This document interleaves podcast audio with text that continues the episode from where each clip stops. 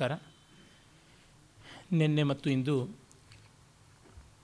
ಅಜ್ಞಾತ ಕವಿ ವಿರಚಿತ ಅಥವಾ ಅಜ್ಞಾತ ಕವಿ ರಚಿತ ಮತ್ತು ಭಾಗಶಃ ಸಂಕಲಿತವಾದ ಈ ಹನುಮನ್ ನಾಟಕದ ಸ್ವಾರಸ್ಯಗಳನ್ನು ನೋಡ್ತಾ ಇದ್ವಿ.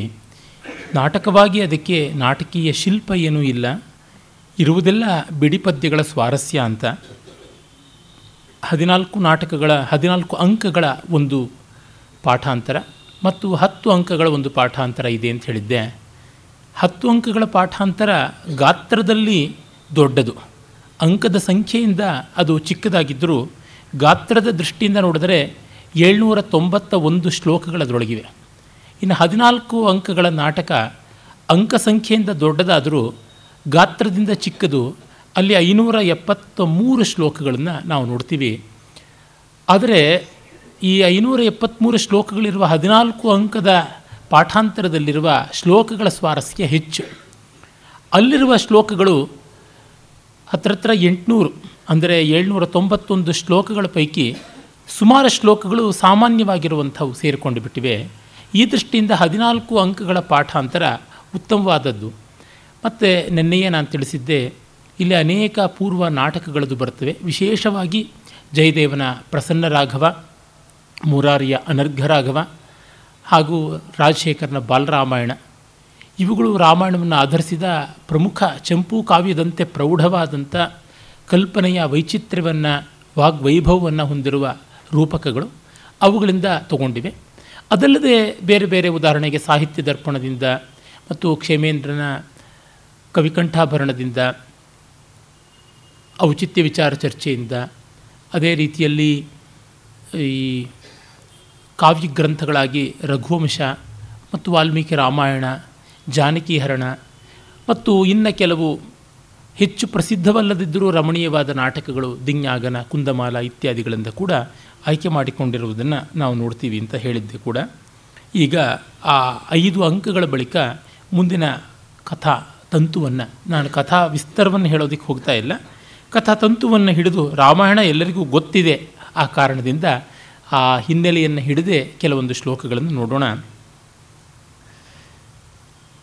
ಮೊದಲಿಗೆ ಹನುಮಂತ ಸಮುದ್ರೋಲ್ಲಂಘನ ಮಾಡಿ ಸೀತೆಯನ್ನು ಕಂಡು ರಾಮನ ಮುದ್ರಾಂಗುಲೀಕವನ್ನು ಅವಳಿಗೆ ಕೊಡ್ತಾನೆ. ಕೊಟ್ಟಾಗ ಅವಳು ನೋಡಿ ಯಾವ ರೀತಿ ಅದನ್ನು ಭಾವಿಸ್ತಾಳೆ ಅಂತ ಒಂದು ಪದ್ಯ. ಅತ್ರಾಂಗುಲೀಯ ಕಮಣವು ಪ್ರತಿಬಿಂಬಮಾಸೀತ್ ರಾಮಸ್ಯ ಸಾದರಮತೀವ ವಿಲೋಕಯಂತಿ ಮದ್ರೂಪಯೇವ ಕಿಮಭೂನ್ ಮಮ ವೀಕ್ಷಯೇತಿ ಮೀಮಾಂಸೆಯ ಜನಕರಾಜಸುತ ಮುಮೋಹ. ಆ ಉಂಗರದಲ್ಲಿ ರಾಮನ ಹೆಸರು ಕೆತ್ತಿರುತ್ತದೆ, ಅದು ರತ್ನಾಂಗುಳೀಯಕ. ಸೀತೆಯ ಮುಖ ಪ್ರತಿಫಲಿಸಿದೆ, ಅದನ್ನು ನೋಡಿ ಸೀತೆಗೆ ಇದೇನು ರಾಮನ ರೂಪ ನನ್ನಂತೆ ಆಗ್ಬಿಡುತ್ತಾ ಅಂತ ಭ್ರಮೆ ಆಗ್ಬಿಡ್ತು ಅಂತ. ಇದು ಭ್ರಮರಕೀಟ ನ್ಯಾಯ. ಮುಂದೆ ಈ ಅಂಕದ ಈ ನಾಟಕದಲ್ಲಿ ಒಂದು ಅಂಕದಲ್ಲಿ ತ್ರಿಜಟೆ ಮೊದಲಾದವರು ಸೀತೆಗೆ ಹೇಳ್ತಾರೆ, ನೀನು ತುಂಬ ರಾಮನ್ನೇ ಧ್ಯಾನ ಮಾಡ್ತಾ ಇದ್ದರೆ ಇದರ ಭ್ರಮರಕೀಟ ನ್ಯಾಯ ಅಂತಾರಲ್ಲ. ಭ್ರಮರಕೀಟ ನ್ಯಾಯ ವೇದಾಂತದಲ್ಲಿ ಬರುವಂಥದ್ದು.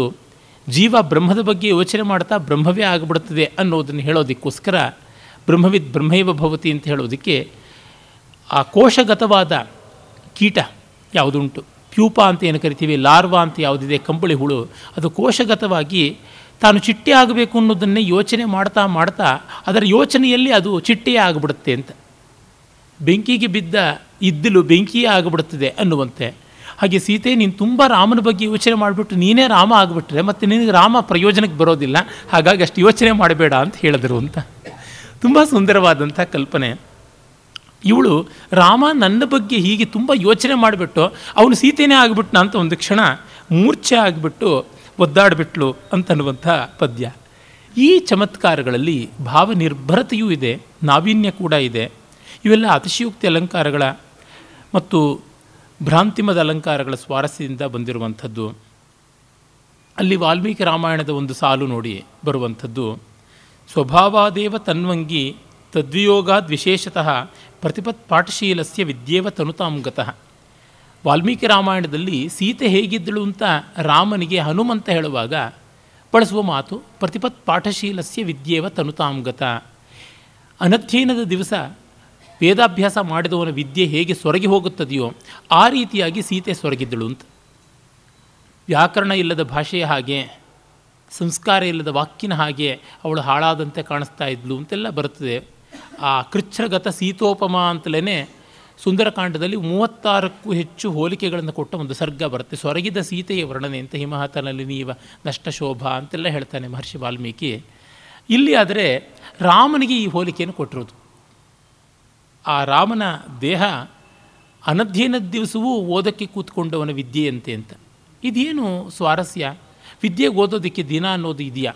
ನಮ್ಮ ಶಾಸ್ತ್ರಕಾರರು ಹೇಳ್ತಾರೆ ಅಮಾವಾಸ್ಯೆಯಲ್ಲಿ, ಪೂರ್ಣಿಮೆಯಲ್ಲಿ ಮತ್ತು ಚತುರ್ದಶಿಯಲ್ಲಿ, ಪ್ರತಿಪತ್ತಿನಲ್ಲಿ, ಹೀಗೆ ಒಂದು ತಿಂಗಳಿನಲ್ಲಿ ಅಂದರೆ ಎರಡು ಪಕ್ಷದಲ್ಲಿ ಆರು ದಿವಸಗಳಲ್ಲಿ ವೇದಾಭ್ಯಾಸವನ್ನು ಮಾಡಬಾರ್ದು ಅಂತ. ಅಂದರೆ ಹೊಸ ಪಾಠ ಹೇಳಿಸ್ಕೊಳ್ಬಾರ್ದು ಅಂತ ಅರ್ಥ. ಆವೃತ್ತಿ ಸರ್ವಶಾಸ್ತ್ರಾಣ ಬೌದ್ಧಾದಪಿ ಗರೀಯಸಿ ಅಂತ ಮನು ಹೇಳ್ತಾರೆ. ಅದನ್ನು ರೀಸೈಕಲ್ ಮಾಡ್ಕೊಳ್ಳೋದಕ್ಕೆ ಮತ್ತೆ ಮತ್ತೆ ಮನಸ್ಸಿನಲ್ಲಿ ಆವರ್ತನ ಮಾಡಿಕೊಳ್ಬೇಕು. ಆದರೆ ಆವರ್ತನ ಮಾಡಿಕೊಳ್ಳೋ ದಿವಸದಲ್ಲಿ ಕೂಡ ಹೊಸ ಪಾಠ ಕಲಿಯೋದು ಅಂದರೆ ಅಭ್ಯಾಸ ಇರೋದಿಲ್ಲ ಅಂತ. ಅನಭ್ಯಾಸೇ ವಿಷಮಶಾಸ್ತ್ರಂ. ಹಾಗಾಗಿ ಅವನಿಗೆ ವಿದ್ಯೆ ಅಂಟೋದಿಲ್ಲ. ಹೊಸ ಹೊಸ ಪುಸ್ತಕ, ಹೊಸ ಹೊಸ ಚಾಪ್ಟರು ಪುಟ ತಿರುಗಿಸ್ತಾ ಇರ್ತಾನೆ, ಆದರೆ ತಲೆ ಒಳಗೆ ಯಾವುದೂ ಉಳಿಯೋದಿಲ್ಲ ಅಂತ. ಅದು ಅಲ್ಲಿರುವ ಸ್ವಾರಸ್ಯ.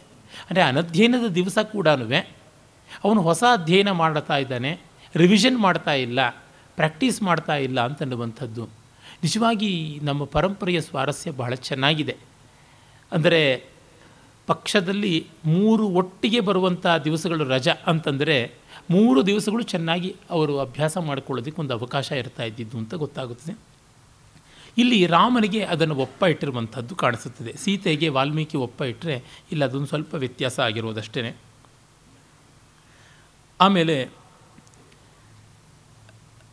ರಾವಣ ಹನುಮಂತನ ಆಟಾಟೋಪವನ್ನು ಕಂಡು ಯಾವ ರೀತಿ ಭಾವಿಸಿದ ಅಂತ.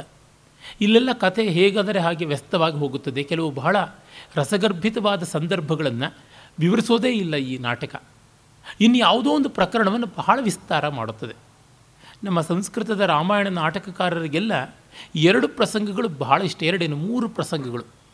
ಒಂದು ಪರಶುರಾಮ ರಾಮರ ಸಂವಾದದ್ದು, ಮತ್ತೊಂದು ಸೀತಾವಿಯೋಗ ತಪ್ತನಾಗಿ ರಾಮ ಒದ್ದಾಡುವಂಥದ್ದು, ಮೂರನೆಯದು ಈ ಯುದ್ಧದ ಸಂದರ್ಭದಲ್ಲಿ ಅಂಗದ ದೌತ್ಯ ಅಂತ ಒಂದು ಬರ್ತದೆ. ಅಲ್ಲಿ ಈ ಮೂರು ಅಂತಹ ವಾಲ್ಮೀಕಿ ರಾಮಾಯಣದಲ್ಲಿ ತುಂಬ ದೊಡ್ಡ ಪ್ರಕರಣಗಳಲ್ಲ. ರಾಮ ರಾಜ್ಯತ್ಯಾಗ ಮಾಡುವುದು, ಸೀತಾ ಅಪಹರಣ ಆಗುವಂಥದ್ದು, ಮತ್ತು ಹನುಮಂತ ಸಮುದ್ರೋಲ್ಲಂಘನ ಮಾಡಿ ಆ ಸುಂದರಕಾಂಡದಲ್ಲಿ ತೋರಿಸುವಂಥ ಆ ಒಂದು ದಕ್ಷತೆ, ಚಾತುರ್ಯ, ಧೈರ್ಯ, ಇವೆಲ್ಲ ಬಹಳ ದೊಡ್ಡವು. ಆದರೆ ಅದನ್ನು ಯಾವುದನ್ನು ನಮ್ಮ ಸಂಸ್ಕೃತ ನಾಟಕಕಾರರು ಸಾಮಾನ್ಯವಾಗಿ ತಗೊಂಡಿಲ್ಲ. ಸಂಸ್ಕೃತ ನಾಟಕಕಾರರ ರಾಮಾಯಣ ನಾಟಕದ ರಚನಾ ವಿಧಾನವನ್ನು ಗಮನಿಸಿದರೆ ರಾಮಾಯಣದ ಹೃದಯವನ್ನೇ ಅರ್ಥ ಮಾಡಿಕೊಳ್ಳದೆ ಎಷ್ಟೋ ಬಾರಿ ಮಾಡಿದ್ದಾರಲ್ಲ ಅಂತ ಅನಿಸುತ್ತೆ. ಭವಭೂತಿಯ ಉತ್ತರಾಮಚರಿತ ಒಂದು, ಸ್ವಲ್ಪ ಮಟ್ಟಿಗೆ ಪ್ರತಿಮಾ ನಾಟಕ ಒಂದು ಮೂರು ಅಂಕದವರೆಗೆ ಅದು ಒಂದು, ಕೆಲವೊಂದು ಮಟ್ಟಿಗೆ ದಿಞ್ನಾಗನ ಕುಂದಮಾಲೆ, ಇಷ್ಟನ್ನು ಬಿಟ್ಟರೆ ಮಿಕ್ಕಂತೆ ಜಯದೇವನ ಪ್ರಸನ್ನರಾಘವ, ಮುರಾರಿಯ ಅನರ್ಘರಾಘವ ಮತ್ತು ರಾಜಶೇಖರನ ಬಾಲರಾಮಾಯಣ, ಮಹಾದೇವನ ಅದ್ಭುತ ದರ್ಪಣ, ಎಲ್ಲ ನಾಟಕಗಳು ತಗೊಳ್ಳಿ, ಸ್ವಲ್ಪ ಮಟ್ಟಿಗೆ ಒಂದು ಅಪವಾದ ಅಂತ ಹೇಳೋದಿದ್ದರೆ ಆಶ್ಚರ್ಯ ಚೂಡಾಮಣಿ, ಶಕ್ತಿಭದ್ರಂದು, ಆದರೂ ಅವೆಲ್ಲ ಕೂಡ ಆ ಒಂದು ರಾಮಾಯಣದ ಹೃದಯವನ್ನು ಗ್ರಹಿಸೋದ್ರೊಳಗೆ ತುಂಬ ತುಂಬ ಕಳಪೆಯಾಗಿವೆ ಅಂತ ಅನ್ಬೇಕು. ಒಳ್ಳೆ ಭಾಷೆ ಇದೆ, ಒಳ್ಳೆಯ ಕಲ್ಪನೆ ಇದೆ, ಒಳ್ಳೆಯ ಶೈಲಿ ಇದೆ, ಅರೆ ಪಾತ್ರಗಳನ್ನು ಹೇಗೆ ನಿರ್ಮಾಣ ಮಾಡಬೇಕು ಅನ್ನೋದು ಹೊಳಿಯಲೇ ಇಲ್ವಾ? ಒಬ್ಬ ಕಾಳಿದಾಸನೋ ಒಬ್ಬ ಶೂದ್ರಕನೋ ಯಾಕೆ ಇದಕ್ಕೆ ಕೈ ಹಾಕಲಿಲ್ಲ ಅಂತ ದುಃಖ ಆಗಿಬಿಡುತ್ತೆ.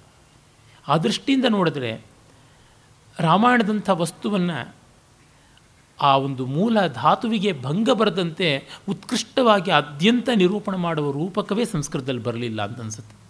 ಸಂಸ್ಕೃತದ ಬಗ್ಗೆ ನನಗೆ ತುಂಬ ಅಭಿಮಾನ ಇದೆ, ಅರೆ ಸತ್ಯ ಅಭಿಮಾನಗಳಿಗಿಂತ ದೊಡ್ಡದು ಸಂಸ್ಕೃತಕ್ಕಿಂತ ದೊಡ್ಡದು. ಸಂಸ್ಕೃತದಲ್ಲಿ ಬೇಕಾದಷ್ಟು ಸುಳ್ಳಿದೆ, ಬೇರೆ ಭಾಷೆಗಳಲ್ಲಿ ಬೇಕಾದಷ್ಟು ಸತ್ಯ ಇದೆ. ಅಲ್ಲಿ ಯಾವ ದಾಕ್ಷಿಣ್ಯವೂ ನಾವು ಇಟ್ಕೊಳ್ಬಾರ್ದು. ಆ ದೃಷ್ಟಿಯಿಂದ ನೋಡಿದಾಗ ನಮಗೆ ಕೊರತೆಗಳು ಏನು ಅನ್ನೋದನ್ನು ದಾಕ್ಷಿಣ್ಯ ಇಲ್ಲದೆ ಹೇಳಬೇಕು. ಇಲ್ಲಿ ಹನುಮನ್ ನಾಟಕ ಆ ರೀತಿಯಾದ ಕೊರತೆಗಳ ಜೊತೆಗೆ ಬೆಳಕೊಂಡು ಬಂದಿವೆ. ಆದರೆ ಕೆಲವು ಭಾಗಗಳ ಸ್ವಾರಸ್ಯ ಅದನ್ನು ನೋಡ್ತಾ ಇದ್ದೀವಿ. ಹನುಮಂತನನ್ನು ರಾವಣ ಎದುರಿಸುವಂಥದ್ದು, ಸಂವಾದದಲ್ಲಿ ಎದುರಿಸುವಂಥದ್ದು, ಆ ಥರದ್ದು ಯಾವುದೂ ಬರೋದಿಲ್ಲ ಇಲ್ಲಿ. ಹನುಮಂತ ಮೂಲದ ವಾಲ್ಮೀಕಿ ರಾಮಾಯಣದಲ್ಲಿ ಸಿಂಹಾಸನಸ್ಥನಾದ ರಾವಣನನ್ನು ನೋಡಿ ಅಬ್ಬ ಇವನ ಪರಾಕ್ರಮವೇ, ಇವನ ತೇಜಸ್ಸೇ, ಇವನ ಓಜಸ್ಸು, ಇವನ ಗಾಂಭೀರ್ಯ, ಇವನ ಘನತೆ, ಅಹೋ ರೂಪಂ ಅಹೋ ಶೌರ್ಯಂ ಅಹೋ ಜ್ಞಾನಂ ಅಂತ ಕೊಂಡಾಡ್ತಾ ಈ ಸ್ತ್ರೀ ಲಾಂಪಟ್ಯ ಅನ್ನುವ ಒಂದು ದೌರ್ಬಲ್ಯ ಇಲ್ಲದೆ ಇದ್ದರೆ ಮೂರು ಲೋಕಗಳಿಗೆ ಇಂದ್ರನಾಗೋದಕ್ಕೆ ಇವನಿಗಿಂತ ಯೋಗ್ಯ ಯಾರು ಅಂತಂತಾನೆ. ಇಂಥ ರಸಮಯವಾದ ಸಂದರ್ಭಗಳು ಎಲ್ಲ ಬರೋಲ್ಲ ಇಲ್ಲಿ. ಆದರೆ ಹನುಮಂತ ಬಾಲದ ಬೆಂಕಿಯನ್ನು ಇಡಿಯ ಲಂಕೆಗೆ ಅಂಟಿಸಿಕೊಂಡು ಹೋಗ್ತಾ ಇದ್ದಾಗ ರಾವಣ ನೋಡಿ ಬೆಚ್ಚಿ ಬಗೆಯುವ ಭಾವದ ಒಂದು ಪದ್ಯ ತುಂಬ ಚೆನ್ನಾಗಿದೆ. ತುಷ್ಟಪಿನಾಕಿ ದಶಭಿಶಿರೋಭಿ ತುಷ್ಟೋ ನ ಚೈಕಾದಶಕೋ ಹಿ ರುದ್ರ ಅಥೋ ಹನುಮಾನ್ ದಹತೀತಿ ಕೋಪಾತ್ ಪಂಕ್ತೇ ಹಿ ಭೇದೋ ನಪುನಃ ಶಿವಾಯ.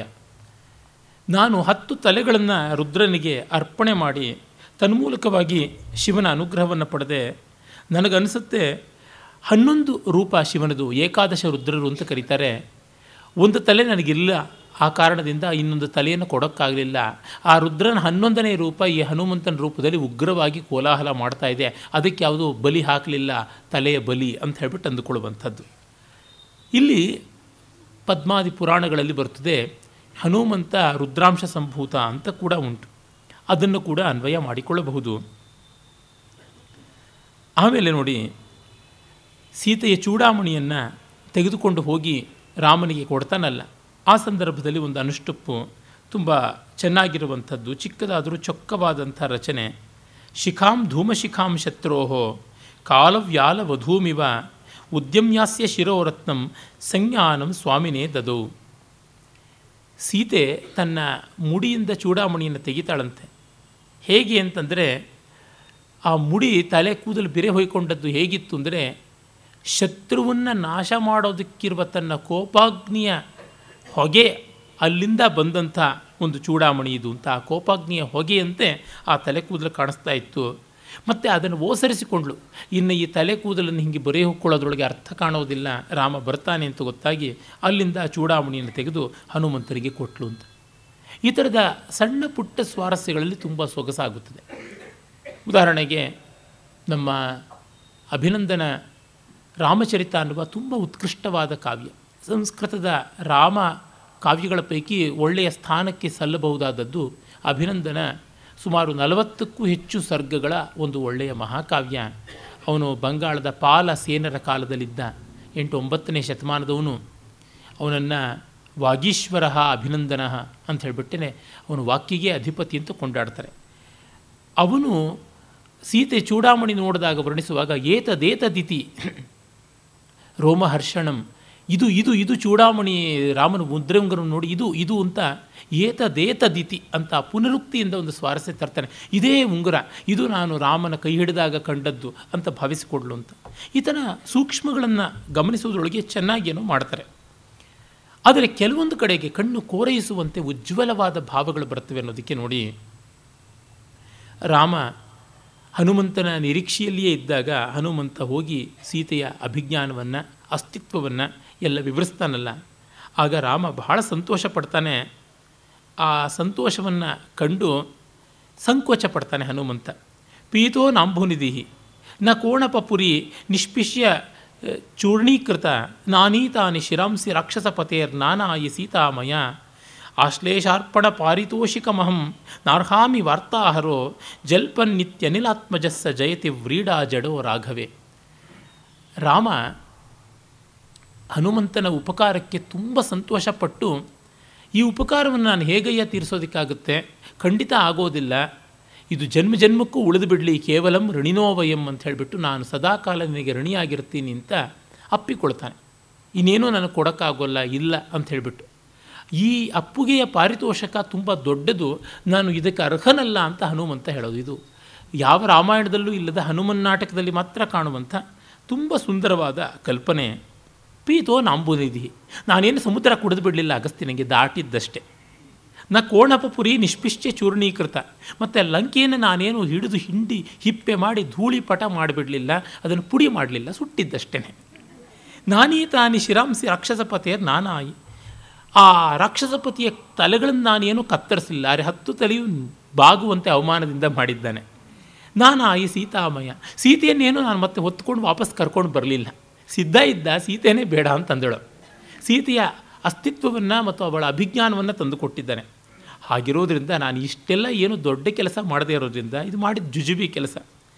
ಆಶ್ಲೇಷಾರ್ಪಣ ಪಾರಿತೋಷಕಮಹಂ ನಾರ್ಹಾಮಿ ವಾರ್ತಾಹರ, ಹಾಗಾಗಿ ನಾನು ಬರೀ ಮಾಡಿದ ಕೆಲಸ ಪೋಸ್ಟ್ ಬನ್ನಿನ ಕೆಲಸ, ವಾರ್ತಾಹರನ ಕೆಲಸ. ನನಗೆ ಇಷ್ಟು ದೊಡ್ಡ ಗೌರವವನ್ನು ಕೊಡೋದು ಎಲ್ಲಾದರೂ ಉಂಟೆ ಅಂತ ಹೀಗೆ ತನಗೆ ತಾನೇ ಗುಣಕ್ಕೊಳ್ತಾ ಇದ್ದ. ರಾಮ ಅವನನ್ನು ಜೋರಾಗಿ ಹೇಳೋಕ್ಕೂ ಬಿಡಲಿಲ್ಲ. ಅನಿಲಾತ್ಮಜ ಸಜಯತಿ ವ್ರೀಡಾ ಜಡೋ ರಾಘವೆ. ಅವನು ನಾಚಿ ತಲೆ ತಗ್ಗಿಸ್ತಾ ಇದ್ದರೆ ಹನುಮಂತ ತಲೆ ಎತ್ತಿ ಅವನನ್ನು ಅಪ್ಪಿಕೊಂಡು ಸಂತೋಷಗೊಳಿಸಿದ ಅನ್ನುವಂಥದ್ದು ತುಂಬ ಹೃದಯಂಗಮವಾದ ಭಾವ. ಸೀತೆ ಹತ್ರ ಕೂಡ ಅವನು ಹೇಳ್ತಾನಲ್ಲ, ಮದ್ವಿಶಿಷ್ಟಾಶ್ಚ ಮತ್ತುಲ್ಯಾ ಸಂತಿನೈಕೆ ಪ್ಲವಂಗಮಾಹ. ಅಮ್ಮ, ನನ್ನಂಥವ್ರು ಎಷ್ಟು ಜನ ಇದ್ದಾರೆ ಅಂತ ನೀನು ಕೇಳಿದ್ಯಲ್ವಾ, ನಿನಗೊಬ್ಬನಿಗಾಯ್ತಪ್ಪ ಸಮುದ್ರ ದಾಟಿ ಬರೋಕ್ಕೆ ಅಂತ. ನನ್ನ ಸಮಾನ ನನಗಿಂತ ಮೇಲ್ ಇಷ್ಟೇ ಇದೇ ಥರ ಇರೋವ್ರೆ, ಇನ್ಯಾರೂ ಇಲ್ಲ, ಇದು ತುಂಬ ಅಲ್ಪ ಕಾರ್ಯ ಅಂತ ನನ್ನನ್ನು ವಿನಿಯೋಗಿಸಿದ್ದು ಅಂತ ಅಪ್ಪಟ ಸುಳ್ಳು ಹೇಳಿದ್ದಾನೆ ಹನುಮಂತ. ಆದರೆ ಈ ಸುಳ್ಳು ಯಾತಕ್ಕೆ ಹೇಳ್ದ? ಇದರ ಸೀತೆ ಸತ್ತೇ ಹೋಗ್ಬಿಡ್ತಾ ಇದ್ಲು ಅಂತ ಅನಿಸುತ್ತೆ. ಹನುಮಂತ ಬಿಟ್ಟು ಇನ್ಯಾರೂ ಶತಯೋಜನ ವಿಸ್ತಾರವಾದ ಸಮುದ್ರವನ್ನು ದಾಟೋಕ್ಕೆ ಸಾಧ್ಯ ಇಲ್ಲ ಅಂದಾಗ ಹೋಗಿ ಬಂದನಲ್ಲ. ಆಮೇಲೆ ಹೇಳ್ತಾನೆ, ಕಾ ಶೃಂಗಾರ ಕಥಾ ಕುತೂಹಲ ಕಥಾ ಗೀತಾದಿ ವಿದ್ಯಾ ಕಥಾ ಮಾಧ್ಯತ್ಕುಂಭಿ ಕಥಾ ತುರಂಗಮ ಕಥಾ ಕೋದಂಡ ದೀಕ್ಷಾ ಕಥಾ ಏಕೈವಸ್ತಿ ಮಿತಃ ಪಲಾಯನ ಕಥಾ ತದ್ಭೀತ ರಕ್ಷಪತೆ ದೇವಶ್ರೀ ರಘುನಾಥ ತಸ್ಯ ನಗರೆ ಸ್ವಪ್ನೋಯಿಪಿ ನಾನ್ಯಾ ಕಥಾ. ಲಂಕೆ ಹೇಗಿದೆ ಅಂತ ಕೇಳಿದೆಯಲ್ಲ, ಅಲ್ಲಿ ಇವತ್ತು ಶೃಂಗಾರದ ಕಥೆ ಇಲ್ಲ, ಯಾವುದೇ ಕುತೂಹಲದ ಕಥೆ ಇಲ್ಲ, ಯಾವುದೇ ಗೀತ ನೃತ್ಯ ವಾದಿತ್ರ ವಿನೋದದ ಕಥೆ ಇಲ್ಲ, ಯಾವುದೇ ವಿದ್ಯಾ ವಿನೋದದ ಕಥೆ ಇಲ್ಲ. ಮತ್ತು ಕೊಬ್ಬಿದ ಮದಭರಿತವಾದ ಆನೆಗಳ ಕಥೆ ಇಲ್ಲ, ನಾಗಾಲೋಟ ಮಾಡುವ ಕುದುರೆಗಳ ಕಥೆ ಇಲ್ಲ, ಆಯುಧಗಳನ್ನು ಮಸದಾಡುವ ಕಥೆ ಇಲ್ಲ. ಒಂದೇ ಕಥೆ ಇದೆ, ಅದು ಪಲಾಯನ ಕಥೆ. ಹೇಗೆ ನಾವು ರಾಮ ಬಂದಾಗ ಜೀವ ಉಳಿಸ್ಕೊಳ್ಬೇಕು ಲಂಕೆಯಿಂದ ಓಡಿ ಹೋಗಿ ಅಂತ ಈ ಕಥೆಯೊಳಗೆ ಇಡೀ ಲಂಕಾ ಕಥೆ ಮಗ್ನವಾಗಿದೆ ಅಂತ ಹೇಳಿಬಿಟ್ಟು. ಆಮೇಲೆ ನೀನು ಲಂಕೆಯನ್ನು ಸುಟ್ಟೇ ಬಂದುಬಿಟ್ಟಿಯಲ್ಲಪ್ಪ ಅಂದರೆ, ಇಲ್ಲ, ನಿಶ್ವಾಸೇನೈವ ಸೀತಾಯಾಹ ರಾಜನ್ ಕೋಪಾನಲೇನತೆ ದಗ್ಧಪೂರ್ವ ಸಾತುಲಂಕ ನಿಮಿತ್ತಮಭವತ್ ಕಪಿಹಿ. ಸೀತೆಯ ನಿಟ್ಟುಸಿರಿನಿಂದ, ನಿನ್ನ ಕೋಪದಿಂದ ಮೊದಲಿಗೆ ಸುಟ್ಟೋಗಿತ್ತು, ಬರೀ ಕೋತಿ ನಿಮಿತ್ತವಾಯಿತು ಅಷ್ಟೇನೆ ಅಂತ. ಶಾಖಾಮೃಗಸ್ಯ ಶಾಖಾಯ ಶಾಖಾಂ ಗಂತುಂ ಪರಾಕ್ರಮಃ ಯತ್ಪುನರ್ಲಂಘಿತಾಂ ಭೂಧಿ ಪ್ರಭಾವೋಯಂ ಪ್ರಭೋತವ. ಈ ಶಾಖಾಮೃಗ, ಕಪಿಗೆ ಶಾಖಾಮೃಗ ಅಂತ ಸಂಸ್ಕೃತದಲ್ಲಿ ಒಂದು ಹೆಸರು, ಕೊಂಬೆಯಿಂದ ಕೊಂಬೆಗೆ ನೆಗೆಯುತ್ತೆ ಅಂತ. ಇದಕ್ಕೆ ಒಂದು ಕೊಂಬೆಯಿಂದ ಇನ್ನೊಂದು ಕೊಂಬೆಗೆ ನೆಗೆಯೋದಕ್ಕೆ ಗೊತ್ತು, ಸಮುದ್ರದ ಒಂದು ದಡದಿಂದ ಮತ್ತೊಂದು ದಡಕ್ಕೆ ನೆಗೆಯುವ ಶಕ್ತಿ ಬಂದದ್ದಾದರೂ ನೀನು ಯಜಮಾನನಾಗಿದ್ದರಿಂದ ಇನ್ಯಾವುದರಿಂದನೂ ಅಲ್ಲ ಅಂತ.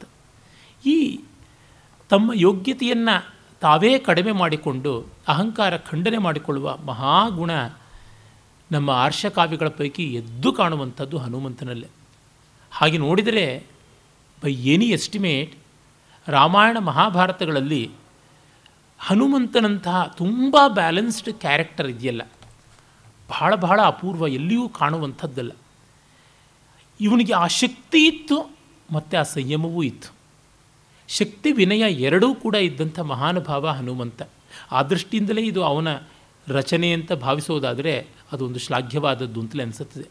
ಕಾರಣ, ಶಕ್ತಿಶಾಲಿಗಳಿಗೆ ನಮ್ರತೆ ಬರೋದಿಲ್ಲ, ವಿನಮ್ರರಾದವರಿಗೆ ಶಕ್ತಿ ಇರೋದಿಲ್ಲ. ಇದು ಲೋಕದಲ್ಲಿ ಕಾಣುವಂಥ ಹಲ್ಲಿಲ್ಲದೆ ಕಡಲೆ, ಕಡಲೆ ಇಲ್ಲದೆ ಹಲ್ಲು ಇದು.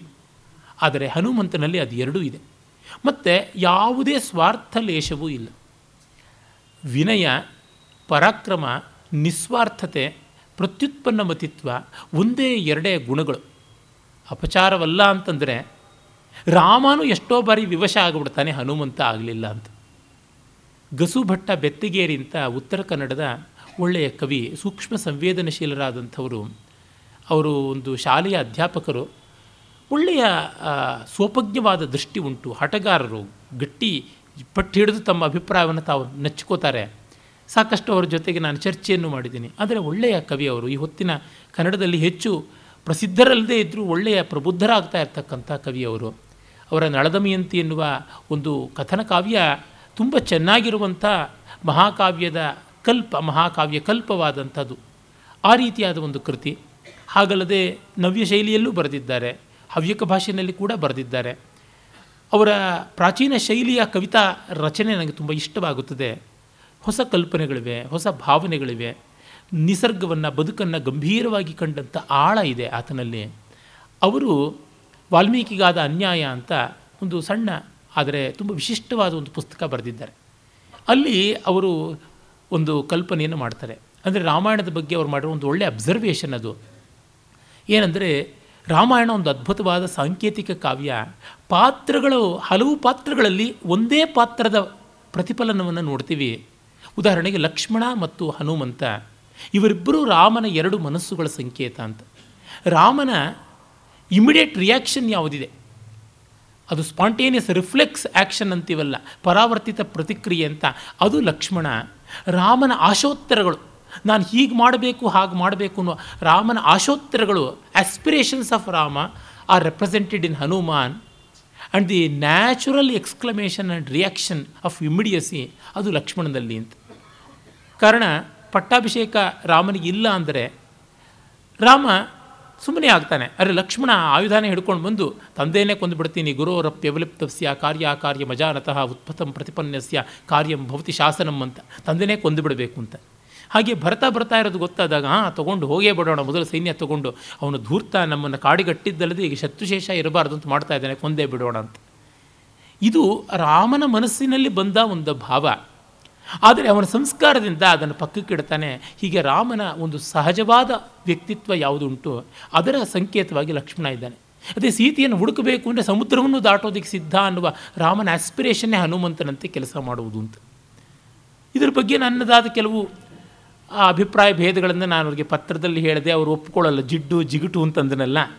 ಅದು ಏನೇ ಇರಲಿ, ಉತ್ಕೃಷ್ಟವಾದ ಒಂದು ಕಲ್ಪನೆ ಮಾಡಿದ್ದಾರಲ್ಲ.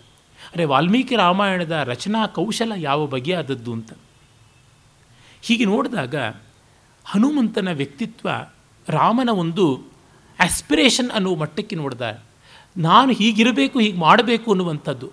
ಭಕ್ತ ಭಗವಂತನಿಗಿಂತ ದೊಡ್ಡವನಾಗ್ಬಿಡ್ತಾನೆ ಎನ್ನುವ ಈ ಭಾಗವತ ಸಿದ್ಧಾಂತ ಇದೆಯಲ್ಲ, ಅದು ಹನುಮಂತನಲ್ಲಿ ತುಂಬ ಚೆನ್ನಾಗಿ ಕಾಣಿಸುತ್ತದೆ. ಇಡೀ ಮಹಾಭಾರತ ಹುಡುಕಿದ್ರೆ ಹನುಮಂತನಂಥ ಒಂದು ಪಾತ್ರ ಕಾಣಿಸೋದಿಲ್ಲ. ಅಲ್ಲಿ ಪಾಂಡವ ಪಕ್ಷದಲ್ಲಿ ಕೌರವ ಪಕ್ಷದಲ್ಲಿ ಎಲ್ಲ ಸ್ವಾರ್ಥಕ್ಕಾಗಿ ದುಡಿದವರೇನೆ ಕಾಣಿಸ್ತಾರೆ, ಒಳ್ಳೆಯದೋ ಕೆಟ್ಟದ್ದು ಅದು ಬೇರೆ. ವಿದುರ ಒಬ್ಬ ಇದ್ದಾನೆ, ಆದರೆ ಅವನಿಗೆ ಈ ಬಲ ಇಲ್ಲ. ವಿದುರನಿಗೆ ಇನ್ನೆಲ್ಲ ಇದೆ ಪಾಪ, ಬಾಹುಬಲ ಇಲ್ಲ. ಹನುಮಂತನಿಗೆ ಅದು ಉಂಟು. ಇದು ಒಂದು ವಿಶೇಷವಾದ ಲಕ್ಷಣ ರಾಮಾಯಣ ಮಹಾಭಾರತಗಳಲ್ಲಿ. ಅಷ್ಟು ನಮ್ರತೆಯಿಂದ ಹೇಳ್ಕೊಳ್ತಾನೆ. ಆಮೇಲೆ ಮುಂದಿನ ಏಳನೇ ಅಂಕದಲ್ಲಿ ಕೆಲವೊಂದು ಸ್ವಾರಸ್ಯಕಾರಿಯಾದ ಪದ್ಯಗಳನ್ನು ನಾವು ನೋಡ್ತೀವಿ. ಸೀತೆಯನ್ನು ಹುಡುಕಿಕೊಂಡು ರಾಮ ಬರ್ತಾನೆ, ಬಂದು ಅಂಗದನನ್ನು ಸಂಧಿಗೆ ಕಳಿಸ್ತಾನೆ. ರಾಮನ ಔದಾರ್ಯ ತುಂಬ ದೊಡ್ಡದು. ಒಂದು ಬಾರಿ ಹನುಮಂತನ ಮೂಲಕವಾಗಿ ಬುದ್ಧಿ ಹೇಳಿಸಿದ್ದಾಗಿದೆ. ಆಮೇಲೆ ವಿಭೀಷಣನೇ ಹೇಳ್ತಾನೆ, ಪ್ರದೀಯತಾಂ ದಾಶರಥಾಯ ಮೈಥಿಲಿ ಅಂತ. ದಶರ ದಾಶರಥಯೇ ಮೈಥಿಲಿ ಅಂತ ಹೇಳಬೇಕಾಗಿತ್ತು. ಆ ವಾಲ್ಮೀಕಿ ರಾಮಾಯಣ ಶ್ಲೋಕವನ್ನು ಇಲ್ಲಿ ಹಾಗೇನೆ ಏಳನೇ ಅಂಕದಲ್ಲಿ ಹಾಕ್ಕೊಂಡು ಬಿಟ್ಟಿದ್ದಾರೆ. ದಶರಥಸ್ಯ ಅಪತ್ಯಂ ಪುಮಾನ್ ದಾಶರಥಿ ಆಗಬೇಕು. ಆದರೆ ಅದಕ್ಕೆಲ್ಲ ವ್ಯಾಖ್ಯಾನಕಾರರು ತುಂಬ ಅತಿ ಅತಿ ವಿಕಾರಗಳನ್ನು ಮಾಡಿದ್ದಾರೆ. ದಶತೀತಿ ದಶಃ ತತ್ಸಂಬಂಧಿ ದಾಶಃ ದಾಶರಥ ಅಂತಂತೆಲ್ಲ, ಸಾಕ್ಷಾತ್ ಶ್ರೀಹರಿ ಅಂತೆಲ್ಲ ಮಾಡಿಕೊಂಡು ಅದು ಬೇಕಿಲ್ಲ, ನೆನ್ನೆ ಹೇಳಿದ್ದೆ ಆ ವಿವರಗಳನ್ನೆಲ್ಲ. ಆದರೆ ಅಂಗದನ ಮೂಲಕವಾಗಿ ಮತ್ತೊಂದು ಬಾರಿ ಕೂಡ ಪ್ರಯತ್ನ ಪಡ್ತಾನೆ. ಅಂದರೆ ಜನಕ್ಷಯವನ್ನು, ಸಾಮಾನ್ಯ ಜನರ ಸಾವು ನೋವುಗಳನ್ನು ತಪ್ಪಿಸಬೇಕು ಅಂತ. ರಾಮನನ್ನು ತುಂಬ ಆಕ್ಷೇಪ ಮಾಡುವವರು ರಾಮನಿಗಿದ್ದ ಜೀವ ಕಾರುಣ್ಯವನ್ನು ನಾವು ಗಮನಿಸಲೇಬೇಕಾಗುತ್ತದೆ. ಅದರೊಳಗೆ ಒಂದು ಯುದ್ಧವನ್ನು ಎಷ್ಟು ಪ್ರಯತ್ನಪಟ್ಟು ತಡೀಬೋದು ಅಷ್ಟು ಮಾಡುವಂಥದ್ದು. ಮಹಾಭಾರತದಲ್ಲಿ ಕೃಷ್ಣನಲ್ಲಿ ಕೂಡ ಅದನ್ನೇ ನಾವು ನೋಡ್ತೀವಿ. ವಿದುರ ಕೇಳ್ತಾನೆ ಸಂಧಿಗೆ ಬಂದಾಗ, ರಾತ್ರಿಯಲ್ಲಿ ಏಕಾಂತದಲ್ಲಿ ಕೇಳ್ತಾನೆ, ಪ್ರಾಜ್ಞಮಾನಿ ಗುಣದ್ವೇಷಿ ಶಠಃ ದುರ್ಯೋಧನ. ಹಾಗಿರುವಲ್ಲಿ ಅವನು ನಿನ್ನ ಮಾತು ಕೇಳ್ತಾನೆ, ನಿನ್ನ ಪ್ರಾಣಕ್ಕೆ ಸಂಚಕಾರ ಅಂದರೆ ಇಲ್ಲ, ನನಗೆ ದೈವ ಏನಾಗುತ್ತೆ ಗೊತ್ತಿಲ್ಲ, ಮನುಷ್ಯ ಪ್ರಯತ್ನವನ್ನೆಲ್ಲ ನಾನು ಮಾಡ್ತೀನಿ, ನಾನು ಈ ಯುದ್ಧವನ್ನು ತಡೆದರೆ ದೊಡ್ಡ ಪುಣ್ಯ ಬರುತ್ತದೆ, ಮೃತ್ಯು ಮುಖದಲ್ಲಿರುವ ಹದಿನೆಂಟು ಅಕ್ಷೋಹಿಣಿಯನ್ನು ಕಾಪಾಡಿದ ಪುಣ್ಯ ನನಗಾಗುತ್ತದೆ, ಇಲ್ಲದೇ ಕೊನೆಯ ಚಾನ್ಸ್ ಕೂಡ ಇಲ್ಲ ಅಂತ ಗೊತ್ತಾಗುತ್ತದೆ. ಈ ನಿಶ್ಚಯಕ್ಕಾದರೂ ನಾನು ಸಂಧಿಗೆ ಬಂದಿರುವುದು ಹೌದು ಅಂತ ಹೇಳ್ಬಿಟ್ಟು ತದ್ಯತೆ ಕ್ಷತ್ತ ಕರ್ತು ಮಮಾಯೇಯ ಅಂತಾನೆ. ಕ್ಷತ್ತ ಅಂತಂದರೆ ವಿದುರ, ಕ್ಷತ್ತ ಅವನಿಗೆ ಕ್ಷತ್ತ ಸಂಬೋಧನಾ ವಿಭಕ್ತಿ. ಅಮಾಯೇಯ ಸಂಧಿಂ ಕರ್ತುಮೇವ ಯತೆ ಅಂದರೆ ಮಾಯೆ ಇಲ್ಲದೆ, ಟಕ್ಕು ವಂಚನೆ ಇಲ್ಲದೆ ಪ್ರಾಮಾಣಿಕವಾಗಿ ಸಂಧಿ ಮಾಡ್ತೀನಿ ಅಂತ. ಯಾಕೆಂದರೆ ತುಂಬ ಜನ ಕೃಷ್ಣ ಸಂಧಿ ಒಡೆಯೋದಕ್ಕೆ ಬಂದಿದ್ದು, ದುರ್ಯೋಧನಾದರೂ ಮಾಡ್ಕೊಳ್ತಾ ಇದ್ದ ಅಂತಾರೆ. ಅವೆಲ್ಲ ಅಬದ್ಧ. ಮಹಾಭಾರತದಲ್ಲಿ ನೋಡಿದರೆ ಪ್ರಾಮಾಣಿಕ ಪ್ರಯತ್ನ ಕಾಣಿಸುತ್ತದೆ, ರಾಮಾಯಣದಲ್ಲೂ ಅಷ್ಟೇ. ಹೀಗಾಗಿ ವಾಲಿಯ ಮಗ ಅಂಗದನನ್ನು ಕಳಿಸಿಕೊಡ್ತಾನೆ. ಅಲ್ಲಿ ನೋಡಿ ಎಷ್ಟು ಸೂಕ್ಷ್ಮ. ಅಂಗದನ ತಂದೆಯನ್ನು ರಾಮ ಕೊಂದವನು, ಅಂದರೆ ವಾಲಿಯನ್ನು ರಾಮ ಕೊಂದಿದ್ದು. ವಾಲಿ ಮತ್ತು ರಾವಣ ಇಬ್ಬರು ಅಗ್ನಿಸಾಕ್ಷಿಕ ಮೈತ್ರಿ ಮಾಡಿಕೊಂಡವರು. ಅಂಥ ಯುವರಾಜನಾಗಿ ಈಗ ಸುಗ್ರೀವನಿಗೆ ದತ್ತಪುತ್ರನಂತೆ ಇರುವ ಅಂಗದ ಸಂಧಿಗೆ ಹೋದಾಗ ರಾವಣ ಸಹಜವಾಗಿ ತನ್ನ ಹಳೆಯ ಗೆಳೆಯನ ಮಗ, ನಿಮ್ಮಪ್ಪನ ಕೊಂದವನ ಜೊತೆಗೆ ನೀನು ಯಾಕಿದೆಯಾ ಬಾ ಅಂತ ಕರೆದೇ ಕರೀತಾನೆ. ಆ ಥರ ಇದ್ದರೂ ಕೂಡ ಸಂದರ್ಭ, ಒಬ್ಬ ದೊಡ್ಡ ಹೀರೋ ತಮ್ಮ ಪಕ್ಷದಿಂದ ಆ ಕಡೆಗೆ ಪಕ್ಷಾಂತರ ಮಾಡಬಹುದಾದ ಸಾಧ್ಯತೆ ಇದೆ. ಆಪರೇಷನ್ ಕಮಲವೋ ಮಲವೋ ಯಾವುದಾದ್ರೂ ಅಂದುಕೊಳ್ಳಿ. ಆದರೆ ರಾಮನ ಆತ್ಮವಿಶ್ವಾಸವೇ ವಿಶ್ವಾಸ.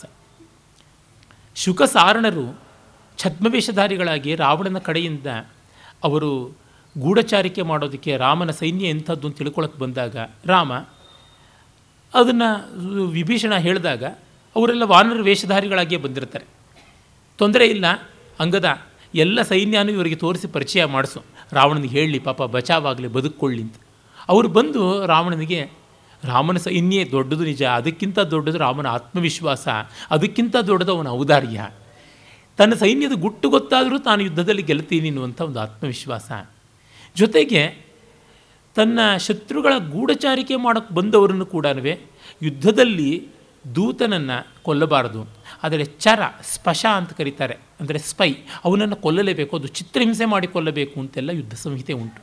ಅಂಥದ್ರೊಳಗೆ ರಿಪುಣಾಮಪಿ ವತ್ಸಲಹ ಅಂತ ಬಿಟ್ಟಿದ್ದಾನಲ್ಲ, ನಿನ್ನ ಮನೆ ಹಾಳಾಗ, ನಿನ್ನಿಂದಾಗಿ ನಾವು ಕೆಟ್ವಿ, ರಾಮನಿಂದಾಗಿ ಬದುಕುವಿ ಅಂತ ಹೇಳ್ತಾರೆ. ಆದರೆ ಈ ಸೂಕ್ಷ್ಮಗಳನ್ನು ಇಷ್ಟು ನಾವು ಮೆಚ್ಚಿದರೂ ಕೆಲವರು ಅತಿ ಅರೋಚಿಗಳು ಇರ್ತಾರೆ. ನನ್ನ ಗೆಳೆಯ ವಾಸುಕಿ ಆ ರೀತಿಯಾದವನು, ಚೆನ್ನಾಗಿ ರಾಮಾಯಣ ಮಹಾಭಾರತ ಓದ್ಕೊಂಡಿದ್ದಾನೆ, ಅವನ ಎದುರಿಗೆ ವಾದ ಮಾಡೋಕ್ಕೆ ಆಗೋಲ್ಲ. ಇಷ್ಟೆಲ್ಲ ಔದಾರ್ಯ ತೋರಿಸ್ದ ರಾಮ ಅಂತ ನಾನು ಹೇಳಿದ್ರೆ, ಅಷ್ಟಿದ್ದರೆ ಇಂದ್ರಜಿತ್ತಿನ ಆ ದಿವ್ಯಾಸ್ತ್ರಗಳಿಗೆ ನಾಗಾಸ್ತ್ರಕ್ಕೆ ಯಾಕೆ ಸಾರ್ ಮೂರ್ಛೆ ಬೀಳಬೇಕಾಗಿತ್ತು? ಹೋಯ್ತಲ್ಲ ಅಲ್ಲಿ ರಾಮನ ಪರಾಕ್ರಮ ಏನು, ಅದೆಲ್ಲ ಅಲ್ಲ. ಅದೇ ನೋಡಿ ಮಹಾಭಾರತದಲ್ಲಿ ಕೃಷ್ಣ ಉಲೂಕ ಬಂದು ಕೇಳಿದಾಗ, ಅಂದರೆ ಅದು ಉದ್ಯೋಗ ಪರ್ವದ ಕಟ್ಟ ಕಡೆಯಲ್ಲಿ ಬರುವಂಥದ್ದು, ಇನ್ನೇನು ಯುದ್ಧ ಆರಂಭ ಆಗಬೇಕು ಅನ್ನೋಷ್ಟೊಳಗೆ ದುರ್ಯೋಧನನ ಕಡೆಯಿಂದ ಶಕುನಿಯ ಮಗ ಉಲೂಕ ಬಂದು ಪಾಂಡವರನ್ನು ಬಾಯಿಗೆ ಬಂದಂತೆ ಎಲ್ಲ ಬೈದುಬಿಟ್ಟು ಹೋಗ್ತಾನೆ. ಒಂದು ರೀತಿ ಲಾಸ್ಟ್ ರೆಸಾರ್ಟ್ ಟು ಡಿಮಾರಲೈಸ್ ಅಂತಾರಲ್ಲ, ಆ ರೀತಿಯಾಗಿ. ಆಗ ಅವನು ಉಲೂಕನ ಮಾತಿಗೆ ಕೃಷ್ಣ ಹೇಳ್ತಾನೆ, ಪೀತಂ ವಿದ್ಧಿ ಶೋಣಿತಂ ದುಶ್ಯಾಸನಸ್ಯ ಶೋಣಿತಂ ಪೀತಂ ವಿದ್ಧಿ ಅಂತ ಹೇಳ್ಬಿಟ್ಟುನುವೆ, ದುಶ್ಯಾಸನ ರಕ್ತಾನ ಭೀಮ ಕುಡಿದಿದ್ದಾನೆ ಅಂತಲೇ ಅಂದುಕೊಳ್ಳಯ್ಯ, ಕುಡಿತಾನೆ ಅಲ್ಲ ಕುಡಿದು ಬಿಟ್ಟಿದ್ದಾನೆ ಅಂತ ಪಾಸ್ಟ್ ಟೆನ್ಸಲ್ಲಿ ಹೇಳಿ ಕಳಿಸಿರ್ತಾನೆ. ಹೀಗೆ ಇಷ್ಟು ಕಾನ್ಫಿಡೆಂಟಾಗಿ ಕೃಷ್ಣ ಹೇಳ್ದ, ಭೀಮ ಹಾಗೆ ಮಾಡ್ದ, ಕುಡ್ದೇ ಕುಡ್ದ ರಕ್ತನ. ಇದು ಇರಬೇಕು ಮಾತು ನಿಲ್ಲಿಸ್ಕೊಳ್ಳೋದು ಅಂದರೆ, ನಿಮ್ಮ ರಾಮ ಏನು ನಿಲ್ಲಿಸ್ಕೊಂಡ ಅಂತ.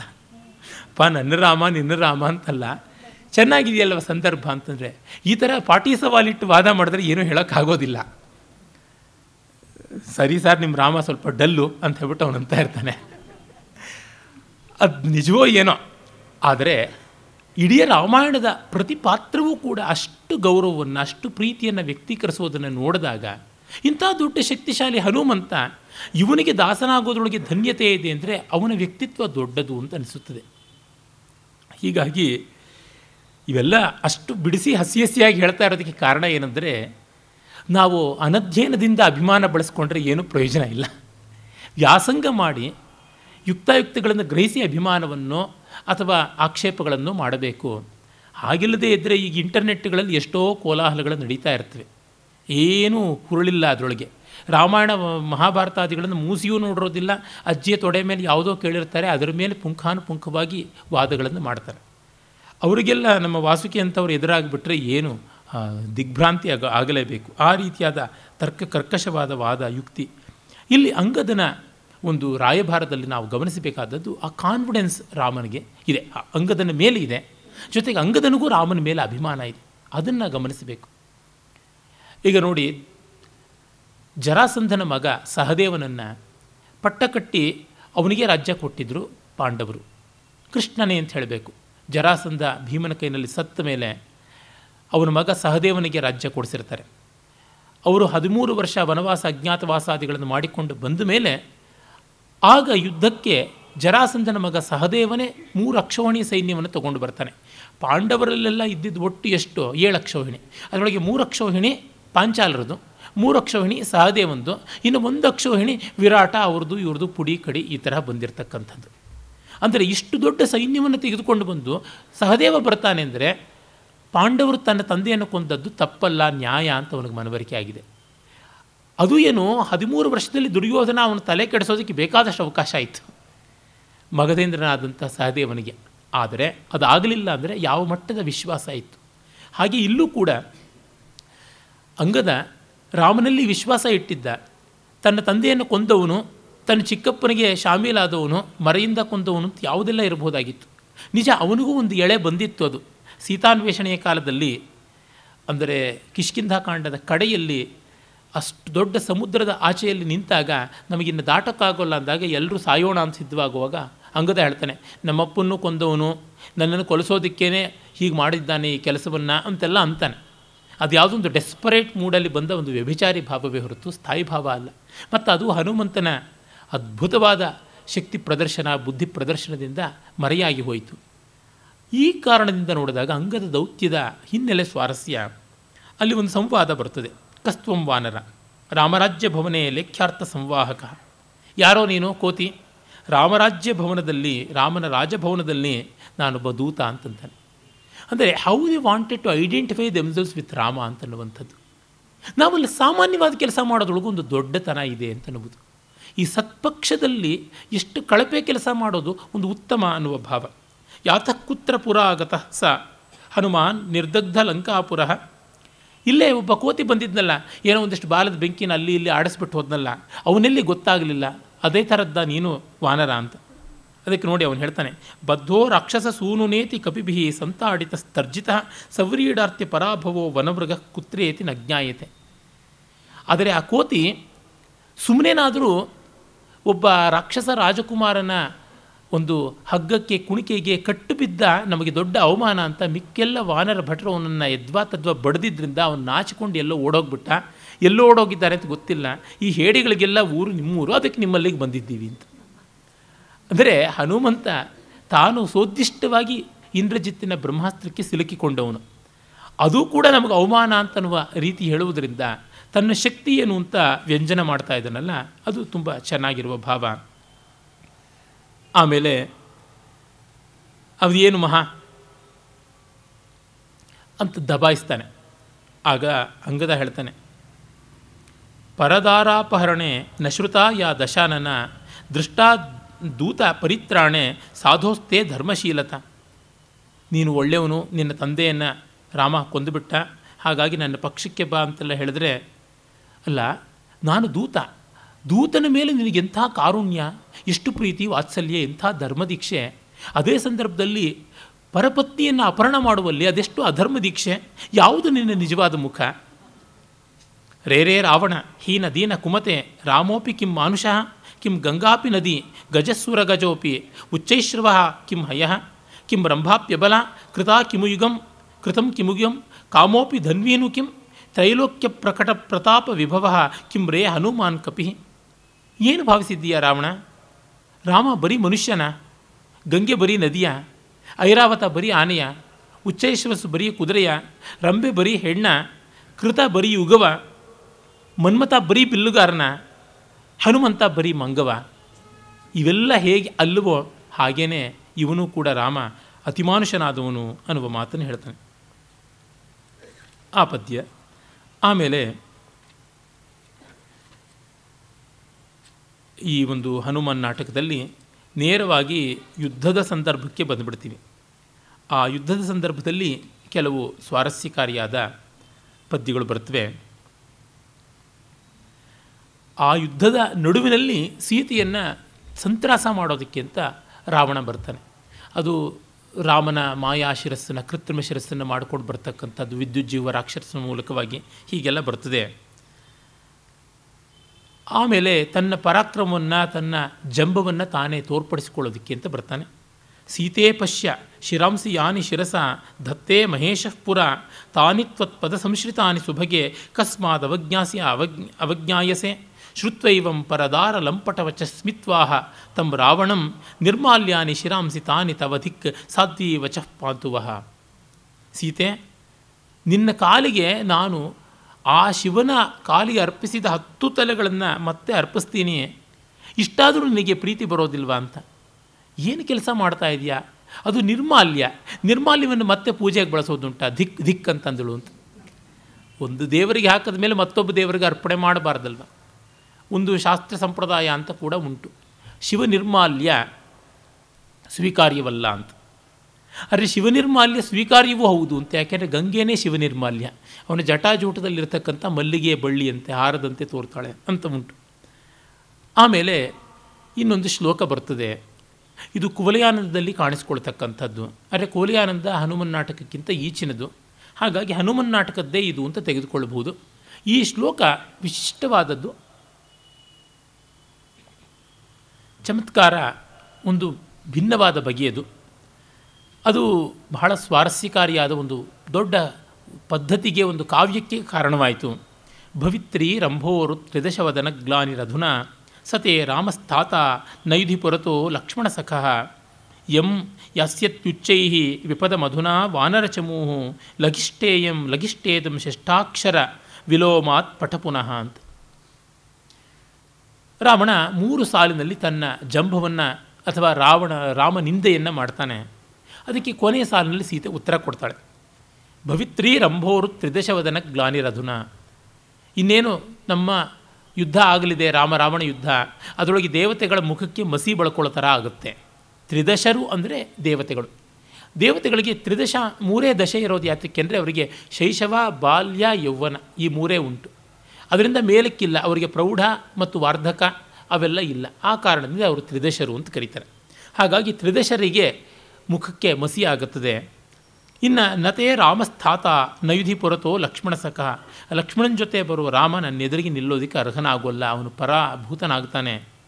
ಎಂ ಯಾಸ್ಯತ್ಯುಚ್ಚೈಹಿ ವಿಪದ ಮಧುನಾ ವಾನರಚಮು, ಇನ್ನು ಈ ವಾನರ ಸೈನ್ಯ ವಿಪದಂ ಯಾಸ್ಯತಿ ಆಪತ್ತನ್ನು ಪಡೆಯುತ್ತದೆ, ಅದಕ್ಕೆ ಸಾವೇ ಗಟ್ಟಿ ಅಂತಂತಿದ್ದಂತೆ ಸೀತೆ ಲಘಿಷ್ಠೇದಂ ಶಿಷ್ಟಾಕ್ಷರ ಪರ ವಿಲೋಮಾತ್ ಪಠ ಪುನಃ ಅಂತ ಹೇಳ್ಬಿಟ್ಟಿದ್ನುವೆ.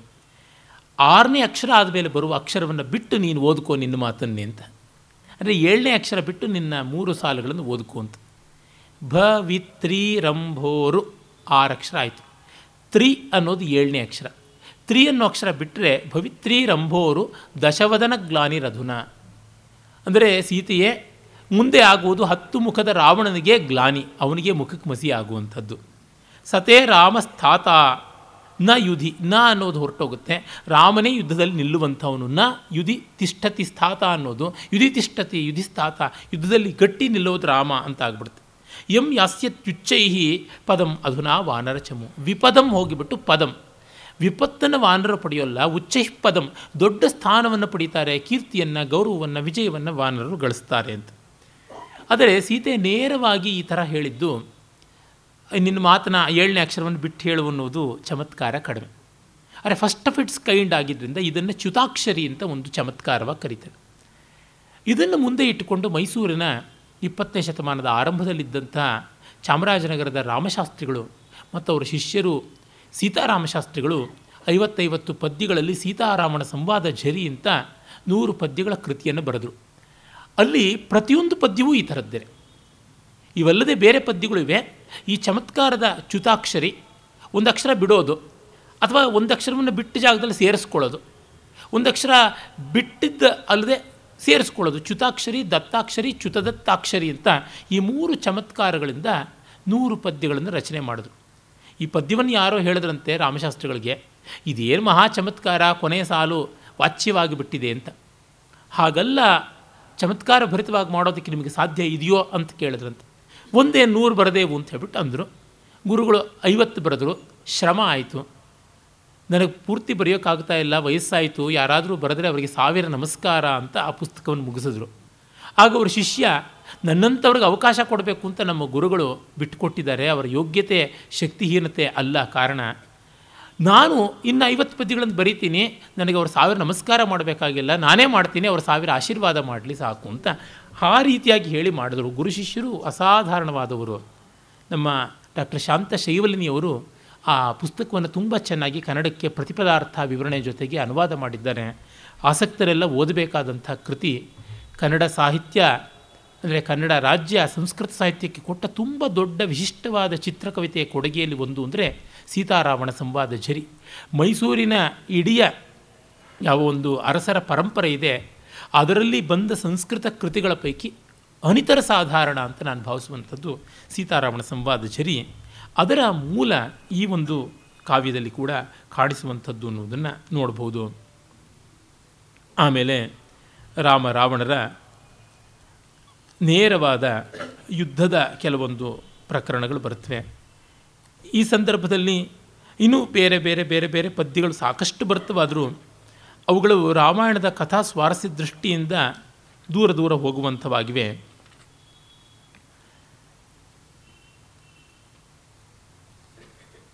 ರಾಮ ರಾವಣರು ಎದುರಾಳಿಗಳಾಗಿ ಯುದ್ಧದಲ್ಲಿ ನಿಲ್ತಾರೆ.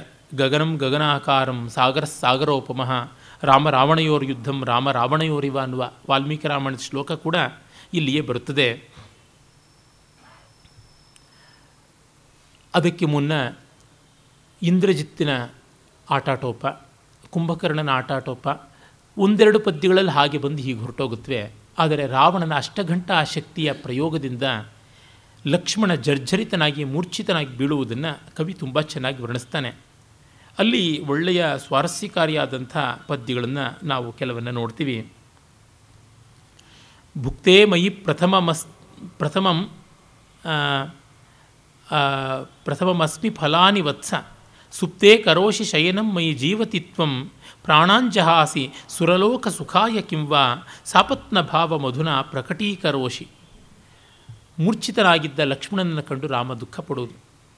ನಾನು ಹಣ್ಣು ತಿಂದರೆ ಊಟ ಮಾಡಿದ್ವೆ, ಆಮೇಲೆ ನೀನು ಊಟ ಮಾಡ್ತಾ ಇದ್ದವನು, ನಾನು ಮಲಗದ ಮೇಲೆ ನೀನು ಹಾಸಿಗೆಗೆ ಹೋಗ್ತಾ ಇದ್ದವನು, ಈಗ ಮಾತ್ರ ನನಗಿಂತ ಮೊದಲು ನೀನು ಅದು ಹೇಗೆ ಬೇರೊಂದು ಲೋಕಕ್ಕೆ ಹೋಗೋಕ್ಕಾಯಿತು, ಇಲ್ಲಿವರೆಗೂ ಇಲ್ಲದೇ ಇದ್ದಂಥ ಸ್ಪರ್ಧಾಭಾವ ಈಗ ಬಂದುಬಿಡ್ತಾನೆ ನಿನಗೆ ಸಾವಿಗೆ ಅಂತ ಹೇಳ್ಬಿಟ್ಟು ಕೇಳ್ತಾನೆ. ಇದು ಪ್ರಾಚೀನ ಕಾವ್ಯಗಳಲ್ಲಿ ಜನಪ್ರಿಯವಾಗಿ ಬಂದ ಮೇಲೆ ಈಚೆಗೆ ಎಲ್ಲರೂ ಬಳಸಿ ಬಳಸಿ ಸವಕಲಾಗ್ಬಿಡ್ತು. ರನ್ನನ ಗದಾಯುದ್ಧದಲ್ಲಿ ತುಂಬ ಚೆನ್ನಾಗಿ ಬರ್ತದೆ. ಹೆಚ್ಚು ಕಡಿಮೆ ರನ್ನನ ಗದಾಯುದ್ಧ ಸಾವಿರ ವರ್ಷಗಳಿಗೂ ಹಿಂದಿನದು. ಅಲ್ಲಿ ದುಶ್ಯಾಸನನ ಶವವನ್ನು ಕಂಡು ದುರ್ಯೋಧನ ಜನನೀಸ್ತನ್ಯಮುನುಂಡೆನಾಂ ಮೊದಲಿಗಂ ಆ ಬಳಿಕಂ ನೀಮ್ ಅಂತ ಪದ್ಯ ಹೇಳ್ತಾನೆ. ತಾಯಿ ಹಾಲನ್ನು ಮೊದಲು ನಾನು ಕುಡಿದಿದ್ದು, ಆಮೇಲೆ ನೀನು, ನಾನು ಮೊದಲು ಅವಭೃತ ಸ್ನಾನ ಮಾಡಿದ್ದು ಯಜ್ಞಾವಭೃತ, ಆಮೇಲೆ ನೀನು ಮಾಡಿದ್ದು, ನಾನು ಮೊದಲು ಉನ್ನತಾಸನದಲ್ಲಿ ಕೂತಿದ್ದು, ಆಮೇಲೆ ನೀನು ಕೂತಿದ್ದು, ಹೀಗೆಲ್ಲ ಮಾಡಿದ ಆ ಕ್ರಮವನ್ನು ಈಗ ಯಾತಕ್ಕೆ ಭಂಗ ಮಾಡಿಬಿಟ್ಟೆ ಅಂತ ಹೇಳುವಂಥದ್ದು. ಆಮೇಲೆ ಆ ಒಂದು ಸಂಜೀವನಿಯನ್ನು ತರುವ ಕಥೆ ಕೂಡ ಬರುತ್ತದೆ. ಆ ಸಂದರ್ಭದಲ್ಲಿ ಸಂಜೀವನಿಯಿಂದ ಸಂರಕ್ಷಿತನಾದ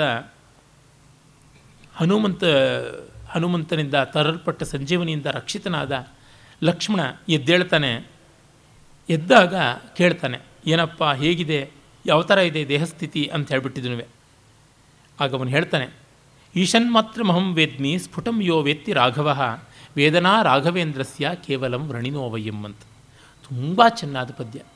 ನನಗೆ ಗಾಯ ಆಗಿದ್ದು ಗೊತ್ತಷ್ಟೇ, ನೋವು ನನಗಾಗಲೇ ಇಲ್ಲ, ನೋವೆಲ್ಲ ನಿನಗೆ ಆಗಿದ್ದು ಅಣ್ಣ, ನನಗಲ್ಲ ಅಂತ ಹೇಳ್ಬಿಟ್ಟು ಲಕ್ಷ್ಮಣ ಅಂತಾನೆ. ಇದಂತೂ ತುಂಬ ರಮಣೀಯವಾದಂಥ ಪದ್ಯ. ಆಮೇಲೆ ಹನುಮಂತ ಇನ್ನೊಂದು ಬಾರಿ ದೊಡ್ಡ ಉಪಕಾರ ಮಾಡಿದ ರಾಮನಿಗೆ. ಒಂದು ಸೀತೆಯ ವಾರ್ತೆಯನ್ನು ತಂದುಕೊಟ್ಟದ್ದು, ಇನ್ನೊಂದು ಸಾಕ್ಷಾತ್ತಾಗಿ ತಮ್ಮನ ಪ್ರಾಣವನ್ನು ಉಳಿಸಿದ್ದು. ಅದಕ್ಕೆ ಹೇಳ್ತಾ ಇದ್ದಾನೆ, ಅಂಗೇಶ್ವೇವ ಜರಾಂ ಯಾತು ಯತ್ವಯೋಪಕೃತಂ ಕಪೆ ಭವಾನ್ ಪ್ರತ್ಯುಪಕಾರಾರ್ಥಂ ಆಪತ್ಸು ಲಭತಾಂ ಪದಂ. ಅಯ್ಯ, ನಿನ್ನ ಉಪಕಾರವನ್ನು ನಾನು ಹೇಗೆ ತೀರಿಸಲಿ ಗೊತ್ತಾಗ್ತಾ ಇಲ್ಲ, ಈ ದೇಹದಲ್ಲಿಯೇ ನಿನ್ನ ಉಪಕಾರದ ಋಣದಲ್ಲಿಯೇ ನಾನು ಸತ್ತೋಗೋ ತರಹ ಆಗಲಿ, ಯಾಕೆಂದರೆ ನಾನು ನಿನಗೆ ಮತ್ತೆ ಪ್ರತ್ಯುಪಕಾರ ಮಾಡೋದ್ರೆ ನೀನು ತೊಂದರೆಗೊಳಗಾಗಬೇಕು ಅಂತ ಅರ್ಥ, ಅದು ಬೇಡವೇ ಬೇಡ, ನಿನ್ನ ಋಣಭಾರದಲ್ಲೇ ನಾನು ಹೋಗಲಿ ಅಂತ. ಇದು ವಾಲ್ಮೀಕಿ ರಾಮಾಯಣದ್ದೇ ಕೇವಲಂ ಋಣಿನೋವಯಂ ಅನ್ನುವ ಭಾವ. ಆದರೆ ಅದನ್ನು ಹೇಳಿರುವ ರೀತಿ ತುಂಬ ಚೆನ್ನಾಗಿದೆ. ಅಂಗೇಶ್ವೇವ ಜರಾಂ ಯಾತು ಯತ್ವಯೋಪಕೃತಂ ಕಪೆ, ಈ ದೇಹದಲ್ಲಿಯೇ ಜೀರ್ಣವಾಗಿ ಹೋಗ್ಬಿಡ್ಲಿ ನಿನ್ನ ಉಪಕಾರದ ಎಲ್ಲ ರೀತಿಗಳು ಎಲ್ಲವೂ ಕೂಡ ಅಂತನ್ನುವಂಥದ್ದು ತುಂಬ ಸುಂದರವಾಗಿ ಕಾಣಿಸುವಂಥದ್ದು. ಆಮೇಲೆ ನೋಡಿ, ಅಲ್ಲಿ ಬರುವ ಇನ್ನೊಂದು ಪದ್ಯ, ಅದು ಭೋಜರಾಜನ ಪ್ರಶಸ್ತಿಯನ್ನು ಕುರಿತಾದಂಥ ಭೋಜ ಪ್ರಬಂಧ ಅನ್ನುವ ಕೃತಿಯಲ್ಲಿ, ಬಲ್ಲಾಳಸೇನ ಕೃತಿಯಲ್ಲಿ ಕಾಣಿಸಿಕೊಳ್ಳುವಂಥದ್ದು. ಅದು ಇಲ್ಲೂ ತೋರಿಕೊಳ್ಳುತ್ತದೆ. ಆದರೆ ಅದು ಚೆನ್ನಾಗಿದೆ, ಅದೊಂದು ಸಮಸ್ಯಾಪೂರ್ಣ. ಈ ಥರದ ಸಮಸ್ಯಾಪೂರ್ಣಗಳು ಚಂದ್ರೋದಯೇ ನೃತ್ಯತಿ ಚಕ್ರವಾಕಿ ಸೂರ್ಯೋದಯೇ ಕ್ರಂದತಿ ಚಕ್ರವಾಕಿ ಅನ್ನುವಂಥವು ಕೂಡ ಇಲ್ಲಿ ಬರುತ್ತವೆ. ನಾನು ಅದು ಮತ್ತೆ ಮತ್ತೆ ವಿರಹದ ವರ್ಣನೆ ಆಗುತ್ತದೆ ಅಂತ ಆ ಎರಡು ಪದ್ಯಗಳನ್ನು ಬಿಟ್ಟೆ, ಆದರೆ ಇದು ಚೆನ್ನಾಗಿದೆ ಅದಕ್ಕಿಂತ ಅಂತ. ಇದು ಭೋಜ ಪ್ರಬಂಧದಲ್ಲಿ ಒಂದು ಸಂದರ್ಭವಾಗಿ ಬರುತ್ತದೆ. ಭೋಜರಾಜನ ಆಸ್ಥಾನಕ್ಕೆ ಒಂದು ಕವಿ ಕುಟುಂಬ ಬಂದಿರುತ್ತದೆ. ತಂದೆ, ತಾಯಿ, ಮಗ, ಸೊಸೆ, ನಾಲ್ಕು ಜನ ಸರಸ ಕವಿತಾ ನಿಪುಣರು, ಎಲ್ಲ ಆಶುಕವಿಗಳು. ಅವರು ಬಾಗಿಲ ಹತ್ರ ಕಾದಿದ್ದಾರೆ ಅಂತ ಬಾಗಿಲು ಕಾಯುವ ಅವನು ಪಸಾಯಿತ ಹೇಳಿದಾಗ ಬರಮಾಡು ಅಂತಂತಾನೆ, ಪ್ರವೇಶಯ ಅಂತ ಬರ್ತಾನೆ. ಬಂದಾಗ ಭೋಜರಾಜ ಒಂದು ಸಮಸ್ಯೆಯನ್ನು ಕೊಡ್ತಾನೆ. ಕ್ರಿಯಾಸಿದ್ಧಿ ಸತ್ವೇ ಭವತಿ ಮಹತಾಂ ನೋಪಕರಣೆ. ಮಹಾತ್ಮರಿಗೆ ಕ್ರಿಯೆಯ ಸಿದ್ಧಿ ಆಗೋದು ಪರಿಕರಗಳಿಂದ ಅಲ್ಲ, ಅವರ ಯೋಗ್ಯತೆಯಿಂದ ಅಂತನ್ನುವಂಥದ್ದು. ಇದೊಂದು ನಾಣ್ಣುಡಿಯಂತೆ ಆಗಿದೆ. ಆಗ ತಂದೆಯಾದವನು ಘಟೋ ಜನ್ಮಸ್ಥಾನಂ ಮೃಗಪರಿಜನೋ ಭೂರ್ಜವಸನಂ ವನೇ ವಾಸ ಕಂದಾಧಿಕ ಮಶನಮೇವಂ ವಿಧಿಗುಣಃ ಅಗಸ್ತ್ಯ ಪಾತೋಧಿಂ ಯದಕೃತ ಕರಾಂಭೋಜ ಕುಹರೆ ಕ್ರಿಯಾಸಿದ್ಧಿ ಸತ್ವೇ ಭವತಿ ಮಹತಾಂ ನೋಪಕರಣೆ. ಅಗಸ್ತ್ಯ ಹುಟ್ಟಿದ್ದು ಮಡಿಕೆ ಒಳಗೆ, ಬೆಳೆದಿದ್ದು ಸಾಧುಗಳಾದ ಜಿಂಕೆ ಮೊದಲಾದ ಆಶ್ರಮ ಪ್ರಾಣಿಗಳ ಜೊತೆಗೆ, ತಿಂದದ್ದು ನೋಡಿದ್ರೆ ಕಂದಮೂಲಗಳನ್ನು, ಹುಟ್ಟಿದ್ದು ನೋಡಿದ್ರೆ ನಾರು ಚರ್ಮವನ್ನು. ಹೀಗಿದ್ದರೂ ಅವನು ಒಂದೇ ಅಂಗೈಯಲ್ಲಿ ಆಪೋಷಣ ತಗೊಂಡುಬಿಟ್ಟ ಇಡೀ ಸಾಗರವನ್ನು. ಮಹಾತ್ಮರಿಗೆ ಕ್ರಿಯೆ ಸಾಧ್ಯವಾಗೋದು ಪರಿಕರಗಳಿಂದ ಅಲ್ಲ, ಕೇವಲ ಅವರ ಯೋಗ್ಯತೆಯಿಂದ ಅಂತ ಸಿ ವಿ ರಾಮನ್ನವರ ಶಿಷ್ಯರು ಒಂದು ಪ್ರಯೋಗ ಮಾಡ್ತಾ ಇದ್ದಾಗ ಅದಕ್ಕೆ ಯಾವುದೋ ಒಂದು ಸ್ಪೆಸಿಫಿಕ್ ವ್ಯಾಟೇಜ್ ಇರುವಂಥ ದೀಪ ಬೇಕಾಗಿತ್ತು, ಅದು ಸಿಗ್ತಾ ಇರಲಿಲ್ಲ. Use that much of your intelligence ಅಂತಂದ್ರಂತೆ ರಾಮನ್ನವರು. ಅದು ಸಿಗೋಲ್ಲ ಅಂದರೆ ಅಷ್ಟು ಮಟ್ಟಿಗೆ ಬುದ್ಧಿ ಬಳಸಿರಿ, ಇನ್ನೇನಾದರೂ ಹೊರಳಿ ಹೊಳೆಯುತ್ತೆ ಅಂತ. ಆ ರೀತಿಯಾಗಿಯೇ ಅದು ಸಫಲವಾಯಿತು ಅಂತ ಕೇಳಿದ್ದೀನಿ. ಈ ಬುದ್ಧಿಕೌಶಲ ತುಂಬ ಮುಖ್ಯ. ಅಭಿಜಾತ ಕಲೆಗಳ ಲಕ್ಷಣ ಕ್ಲಾಸಿಕಲ್ ಆರ್ಟ್ಸಲ್ಲಿ ವ್ಯಕ್ತಿತ್ವದ ಯೋಗ್ಯತೆಯೇ ಬಹಳ ಮುಖ್ಯ, ಇನ್ಯಾವುದೂ ಅಲ್ಲ. ಈಗ ರಾಮಾಯಣದ ನಾಟಕ ಮಾಡೋದು ಅಂತಂದರೆ ಪ್ರತಿಯೊಂದು ಪಾತ್ರಗಳನ್ನು ಸ್ಟೇಜ್ ಮೇಲೆ ತಂದುಬಿಡ್ಬೋದು. ರಾಮಾಯಣದ ಡಾನ್ಸ್ ಅಂತಂದರೆ ಒಂದು ಐವತ್ತು ಜನಕ್ಕೆ ವಾನರ ವೇಷಗಳನ್ನು, ರಾಕ್ಷಸ ವೇಷಗಳನ್ನು ಎಲ್ಲ ಹಾಕಿ ಕೋಲಾಹಲ ಮಾಡ್ಬೋದು, ಅದು ಒಂದು. ಪದ್ಮಾ ಸುಬ್ರಹ್ಮಣ್ಯಂ ಅಂತವರು ಭಾಣಿಕಾ ಶೈಲಿಯಲ್ಲಿ ಮಾಡುವಾಗ ಒಬ್ಬರೇ ನಿಂತು ಮಾಡ್ತಾರೆ. ಅದು ಸೀತಾಜ್ಞಿ ಪ್ರವೇಶದ ಸಂದರ್ಭದಲ್ಲಂತೂ ನನಗಿನ್ನೂ ಅದರೊಳಗೂ ಉಡುಪಿಯಲ್ಲಿ ನಾನು ನೋಡಿದ ಪ್ರಸರಂಗ ಅಂತೂ ಅದ್ಭುತವಾಗಿ ಮನಸ್ಸಿನಲ್ಲಿ ನೆನಪಿನಲ್ಲಿದೆ, ಅಷ್ಟು ಸೊಗಸಾಗಿ ಮಾಡಿದ್ದವರು. ಅಲ್ಲಿ ಸ್ಥಾನ ಮಾಹಾತ್ಮ್ಯ ಕೂಡ ಅವರಿಗೆ. ಕೃಷ್ಣ, ಉಡುಪಿಯ ಕೃಷ್ಣ ಅಂದರೆ ಬಹಳ ಇಷ್ಟ. ಅಲ್ಲಿ ಆಸ್ಥಾನ ವಿದುಷಿ ಕೂಡ ಅವರು. ಆ ಇಡೀ ರಂಗ ಪರಿಕ್ರಮ ಮಾಡುವುದು, ರಂಗಾಕ್ರಮಣ ಮಾಡುವುದು ಅದೆಷ್ಟು ಉತ್ಕೃಷ್ಟವಾಗಿರುತ್ತದೆ ಅಂತಂದರೆ, ಸೀತೆ ಅಗ್ನಿಯಿಂದ ಹೊರಗೆ ಬಂದಳು ಅಂತ ಗೊತ್ತಾದ ತಕ್ಷಣ ಹನುಮಂತ ಏನು ಸಂತೋಷ ಪಡೋದು, ವಿಭೀಷಣ, ಸುಗ್ರೀವ, ವಾನರಾದಿಗಳ ಸಂತೋಷ, ಲಕ್ಷ್ಮಣ, ರಾಮಾದಿಗಳ ಹರ್ಷ, ಅಷ್ಟನ್ನು ಒಬ್ಬರೇ ಟಕ ಟಕ ಟಕ ಟಕ ಅಂತ ಮಾಡಿ ತೋರಿಸ್ತಾರೆ. ಎಲ್ಲರೂ ಅಲ್ಲಿ ನಿಂತಂತೆ ಆಗುತ್ತದೆ. ಹಾಗೆ ಸೀತಾ ಸ್ವಯಂವರದ ಸಂದರ್ಭದಲ್ಲಿ ಅಲ್ಲಿ ಬಂದ ರಾಜರುಗಳು, ಅವನು ರಾವಣ ಬಂದವನು, ಎಲ್ಲವನ್ನೂ ತೋರ್ಪಡಿಸ್ತಾರೆ. ಅಂದರೆ ಯಾವ ಪರಿಕರವೂ ಬೇಕಿಲ್ಲ, ಅಲ್ಲಿಂದ ಮಾಡಿ ತೋರಿಸ್ತಾರೆ. ಒಮ್ಮೆ ಮುಖವನ್ನು ಎರಡು ಅಂಗೈಯಿಂದ ಹೀಗೆ ಮುಚ್ಚಿ ಹೀಗಂದರೆ ಅದು ರಾವಣನ ಹತ್ತು ಮುಖಗಳು ಮರೆಯಾಗಿ ಗಡ್ಡ ಬೆಳೆಸ್ಕೊಂಡಂಥ ಧೂರ್ತ ಸನ್ಯಾಸಿ ವೇಷ ಬಂದುಬಿಡುತ್ತೆ. ಈ ರೀತಿಯಾದ ಒಂದು ಮೆಸ್ಮರೈಸಿಂಗ್ ಕೆಪಬಿಲಿಟಿ ಅಂತೀವಲ್ಲ, ಅದು ಕ್ರಿಯಾಸಿದ್ಧಿ. ಅದನ್ನು ತಂದೆ ಹಾಗೆ ಪೂರ್ಣ ಮಾಡಿದ ಮೇಲೆ ತಾಯಿಯಾದವಳು ಮತ್ತೊಂದು ರೀತಿಯಲ್ಲಿ ಪೂರ್ಣ ಮಾಡ್ತಾಳೆ.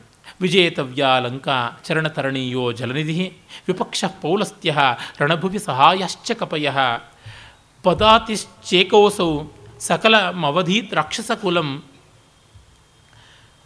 ಕ್ರಿಯಾಸಿದ್ಧಿ ಸತ್ವೇ ಭವತಿ ಮಹತಾಂ ನೋಪಕರಣೆ. ವಿಜೇತವ್ಯ ಲಂಕಾ, ಗೆಲ್ಲಬೇಕಾದದ್ದು ಲಂಕೆ, ಚರಣತರಣೀಯೋ ಜಲನಿಧಿ, ದಾಟಬೇಕಾದದ್ದು ಶತಯೋಜನ ವಿಸ್ತಾರವಾದ ಸಮುದ್ರ, ವಿಪಕ್ಷ ಪೌಲಸ್ತ್ಯ, ಎದುರಾಳಿ ನೋಡಿದರೆ ಸಾಕ್ಷಾತ್ ರಾವಣ ಬ್ರಹ್ಮ, ಇನ್ನು ರಣಭುವಿ ಸಹಾಯಶ್ಚ ಕಪಯಃ, ಇನ್ನು ಸಹಕಾರಿಗಳು ಬರೀ ಮಂಗಗಳು, ಸ್ವಯಂ ಮರ್ತ್ಯಶ್ಚೈಕ, ತಾನು ಒಬ್ಬನೇ ಮನುಷ್ಯ. ಹಾಗಿದ್ದರೂ ಸಕಲಂ ಅವಧೀತ್ ರಾಕ್ಷಸಕುಲಂ, ಎಲ್ಲ ರಾಕ್ಷಸಕುಲವನ್ನು ಧ್ವಂಸ ಮಾಡಿದ ರಾಮ. ಕ್ರಿಯಾಸಿದ್ಧಿ ಸತ್ವವಂತರಿಗೆ ಪರಿಕರದಿಂದ ಬರುವುದಿಲ್ಲ, ತಮ್ಮಂತೆಯೇ ಬರುತ್ತದೆ ಅಂತ. ಈ ಸಮಸ್ಯಾಪೂರ್ಣವನ್ನು ಭೋಜಪ್ರಬಂಧದಿಂದ ಹನುಮನ್ ನಾಟಕ ತಗೊಳ್ತೋ, ಹನುಮನ್ ನಾಟಕದಿಂದ ಭೋಜಪ್ರಬಂಧ ತಗೊಳ್ತೋ ಗೊತ್ತಿಲ್ಲ, ಒಳ್ಳೆ ಬೀಜವೃಕ್ಷ ಸಮಸ್ಯೆ. ಆದರೆ ಪದ್ಯವಂತೂ ತುಂಬ ಚೆನ್ನಾಗಿದೆ. ಈ ರೀತಿಯಾದ ಒಂದು ಚಮತ್ಕಾರಗಳನ್ನು ಕೂಡ ನಾವಿಲ್ಲಿ ನೋಡ್ತೀವಿ. ಆಮೇಲೆ ರಾವಣ ರಾಮನನ್ನು ರಣಭೂಮಿಯಲ್ಲಿ ಗೇಲಿ ಮಾಡ್ತಾನೆ. ಸ್ತ್ರೀ ಮಾತ್ರಂ ನನು ತಾಟಕ ಮುನಿಸುತೋ ರಾಮಸ್ಸ ವಿಪ್ರಶುಚಿ ಮಾರೀಚೋ ಮೃಗಯೇವ ಭೀತಿಭವನಂ ವಾಲಿ ಪುನರ್ವಾನರಃ ಭೋಕಾಕುತ್ಸ್ಥ ವಿಕತ್ತಸೆ ವದರಣೆ ವೀರಸ್ತ್ವಯ ಕೋಜಿತೋ ದೋರ್ಗರ್ವಸ್ತು ತಥಾಪಿತೇ ಯದಿ ಪುನಃ ಕೋದಂಡಮಾರೋಪಯ. ನೀನು ಇದುವರೆಗೂ ಮಾಡಿರೋದು ಏನೇನು ದೊಡ್ಡ ಸಾಧನೆ? ಸ್ತ್ರೀ ಮಾತ್ರ ನಾನು ತಾಟಕ, ತಾಟಕಿ ಅಂದರೆ ಒಬ್ಬಳು ಹೆಣ್ಣು ಅಷ್ಟೆ. ಇನ್ನು ಪರಶುರಾಮ ಅವನೊಬ್ಬ ಬ್ರಾಹ್ಮಣ, ಸ್ತ್ರೀಯರನ್ನು ಬ್ರಾಹ್ಮಣರನ್ನು ಗೆಲ್ಲೋದ. ಇನ್ನು ಮಾರೀಚ ಅವನೊಂದು ಮೃಗ, ಮಾಯಾ ಮೃಗ, ಒಂದು ಜಿಂಕೆ ಪುಕ್ಕಲು. ಇನ್ನು ವಾಲಿ ಶಾಖಾ ಮೃಗ, ಒಂದು ಮಂಗ. ಹೀಗಿರುವಾಗ ನೀನು ಯಾವ ದೊಡ್ಡ ಘಟನೆಯನ್ನು ಸಾಧಿಸಿದ್ದೀಯಾ? ಎಂಥದ್ದು ದೊಡ್ಡದು ಅಂತ ಮಾಡಿರೋದು? ಹಾಗಿದ್ದರೂ ನೀನು ಮಹಾವೀರ ಮಹಾವೀರ ಅನ್ನುವ ಗರ್ವ ಸಾರ್ತಾ ಇದೆಯಲ್ಲ, ಮೊದಲು ನಿನ್ನ ಧನುಸ್ಸಿಗೆ ಹೆದೆಯನ್ನು ಏರಿಸು ನೋಡೋಣ ಅಂತ ಹೇಳ್ಬಿಟ್ಟು. ಅಷ್ಟಕ್ಕೆ ಮಾತ್ರವಲ್ಲದೆ ಮತ್ತೊಂದು ಮಾತು ಹೇಳ್ತಾನೆ. ಇದು ನೇರವಾಗಿ ಭವಭೂತಿಯ ಉತ್ತರಾಮಚರಿತದ ಲವಕುಶರ ಮಾತಿಂದ ಎತ್ತಿಕೊಂಡು ಬಿಟ್ಟಿದ್ದಾನೆ ಇಲ್ಲಿ ಕವಿ. ಆ ಪದ್ಯ ಚೆನ್ನಾಗಿದೆ.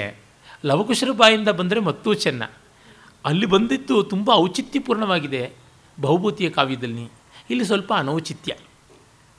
ಮೊದಲಿಗೆ ಇಲ್ಲಿ ಪದ್ಯದ ತಾತ್ಪರ್ಯವನ್ನು ಹೇಳಿ ಲವಕುಶರ ಬಾಯಿಂದ ಬಂದರೆ ಅದೆಷ್ಟು ಔಚಿತ್ಯಪೂರ್ಣವಾಗಿರುತ್ತೆ ಅನ್ನೋದನ್ನು ವಿವರಿಸ್ತೀನಿ.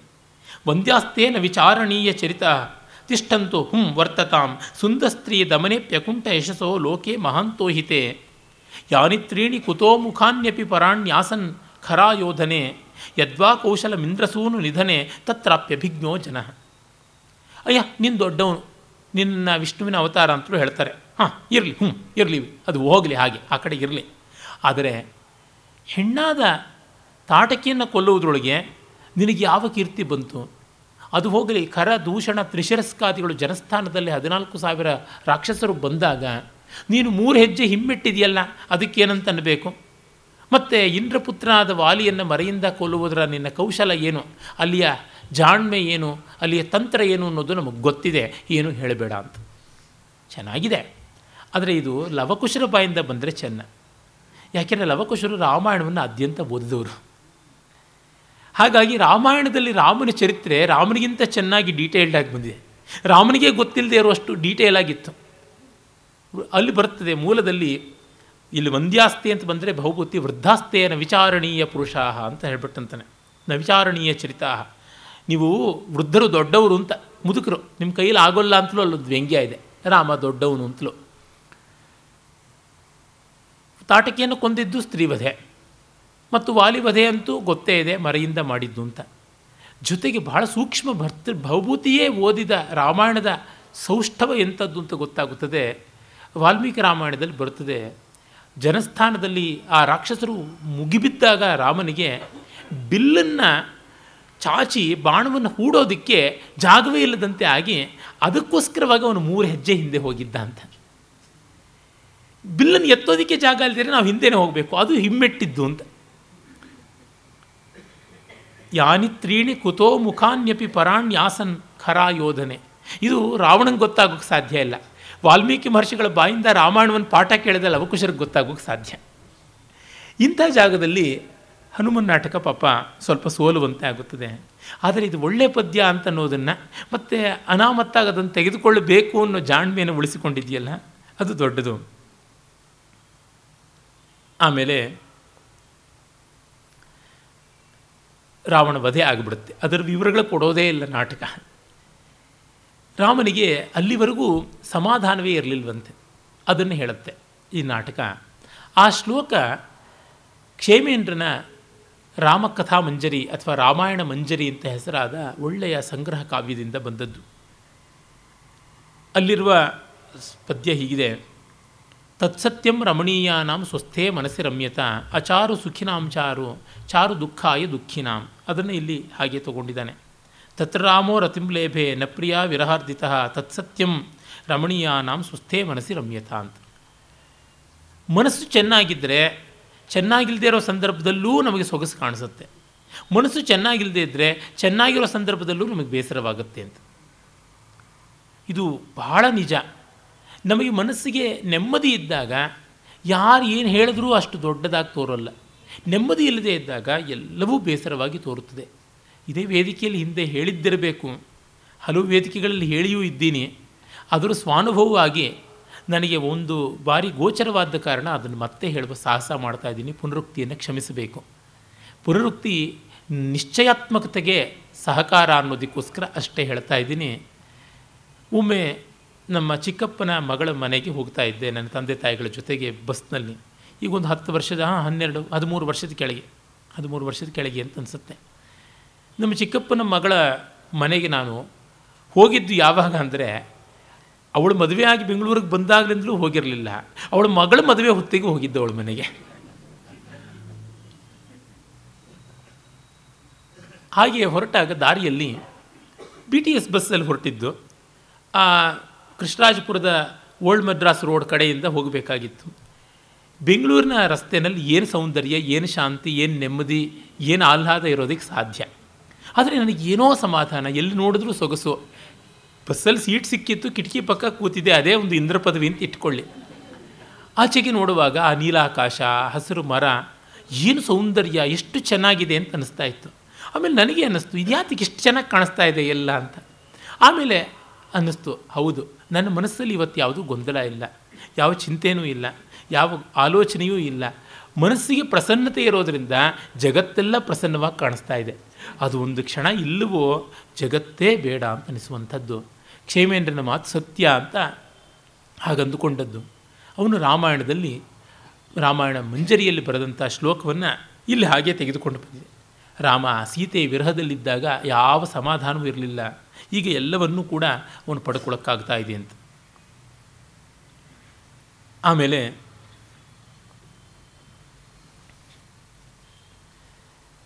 ರಾಮರಾವಣರ ಯುದ್ಧದ ಇನ್ನೊಂದು ಪದ್ಯ, ರೇಕಾಲ ತ್ವಮಕಾಲ ಲಬ್ಧ ವಿಭವ ಸ್ವೈರಂ ಸ ಕಾಮೋ ಭವ ಶಂಭೋ ಭೂಷಯ ನೂತನೇಹಿ ಶವಶಿರೋ ಮಾಲಯೇರ್ ಮಾಲ್ಯೇರ್ ನಿಜಾಂಗಂ ಮುಹುಃ ಕಿಂಚತ್ವಂಚ ವಿರಿಂಚ ಸಂಚಿನು ಜಗತ್ಸರ್ಗಾಯ ಬೀಜಂ ಕುಚಿತ್ ಸನ್ನದ್ಧ ಕರವಾಲ ಭೀಷಣ ಭುಜೋ ಯುದ್ಧಾಯ ಲಂಕೇಶ್ವರ. ಏ ಯಮನೆ, ನಿನಗೆ ಅಕಾಲದಲ್ಲಿಯೇ ಒಂದು ಅನುಕೂಲ ಬರುತ್ತೆ, ನಿನಗೆ ಬೇಕಾದಷ್ಟು ಸಾಮಗ್ರಿ ಸಿಗುತ್ತದೆ, ನಿನ್ನ ಲೋಕಕ್ಕೆ ನಿನಗೆ ಬೇಕಾದಷ್ಟು ಇನ್ಪುಟ್ ಮೋಡಲ್ ಇರ್ಬೋದು. ಶಂಭೋ ಭೂಷಯ ನೂತನೈ ಶವಶಿರೋ ಮಾಲ್ಯೇರ್ ನಿಜಾಂಗಂ ಪುನಃ. ಶಿವನೇ, ನಿನ್ನ ತಲೆಬುರುಡೆಗಳ ಹಳೆಯ ಬುರುಡೆಗಳು ಹಾಳಾಗಿದ್ದರೆ ಹೊಸ ಒಳ್ಳೊಳ್ಳೆ ಬುರುಡೆಗಳು ಸಿಗುತ್ತವೆ, ಅದಕ್ಕೆ ಬೇಗ ನಿನ್ನ ಮಾಲಿಕೆಯನ್ನು ಸಜ್ಜು ಮಾಡಿಕೋ. ಬ್ರಹ್ಮ, ಇನ್ನೊಂದು ಹೊಸ ಸೃಷ್ಟಿಗೆ ಸಜ್ಜಾಗು. ಯಾಕೆಂದರೆ ಈ ರಾಮರಾವಣ ಯುದ್ಧ ಅಂದರೆ ಒಂದು ಪ್ರಳಯವೇ ಹೌದು, ಒಂದು ಯುಗಾಂತವೇ ಹೌದು. ಇದು ಲಂಕೇಶ ಖಡ್ಗವನ್ನು ಝಳಪಿಸ್ತಾ ಇದ್ದಾನೆ ಅಂತ ರಾಮ ಹೇಳ್ತಾ ಇದ್ದಾನೆ. ನೋಡಿ ಅವನ ಮಾತು, ಅದ್ಯವಾ ಜಾನಕಿ ರಾಮ ಕಾ ರಾಮ ಕಾಮಂ ರಾಮಂ ಕಾಮಂ ಪ್ಯಸ್ಯತಿ ಮಂದಿರೆ ರಣೇವಾ ದಾರುಣೋ ಗೃದ್ರೋ ಮಧುರಾ ಮಧುರಾನ್ ಅಧರಾನ್ ಮಮ. ಇಂದು ಸೀತೆ ರಾಮನ ತುಟಿಯನ್ನು ಹೀರ್ತಾಳೆ, ಇಲ್ಲವೋ ಹದ್ದುಗಳು ರಾವಣನ ತುಟಿಯನ್ನು ಕಿತ್ತು ತಿನ್ನುತ್ತವೆ ಅಂತ. ಆ ಎರಡೊಳಗೆ ಇದೊಂದು ನಡೆಯುತ್ತದೆ ಅಂತ ಅನ್ನುವಂಥ ಮಾತು.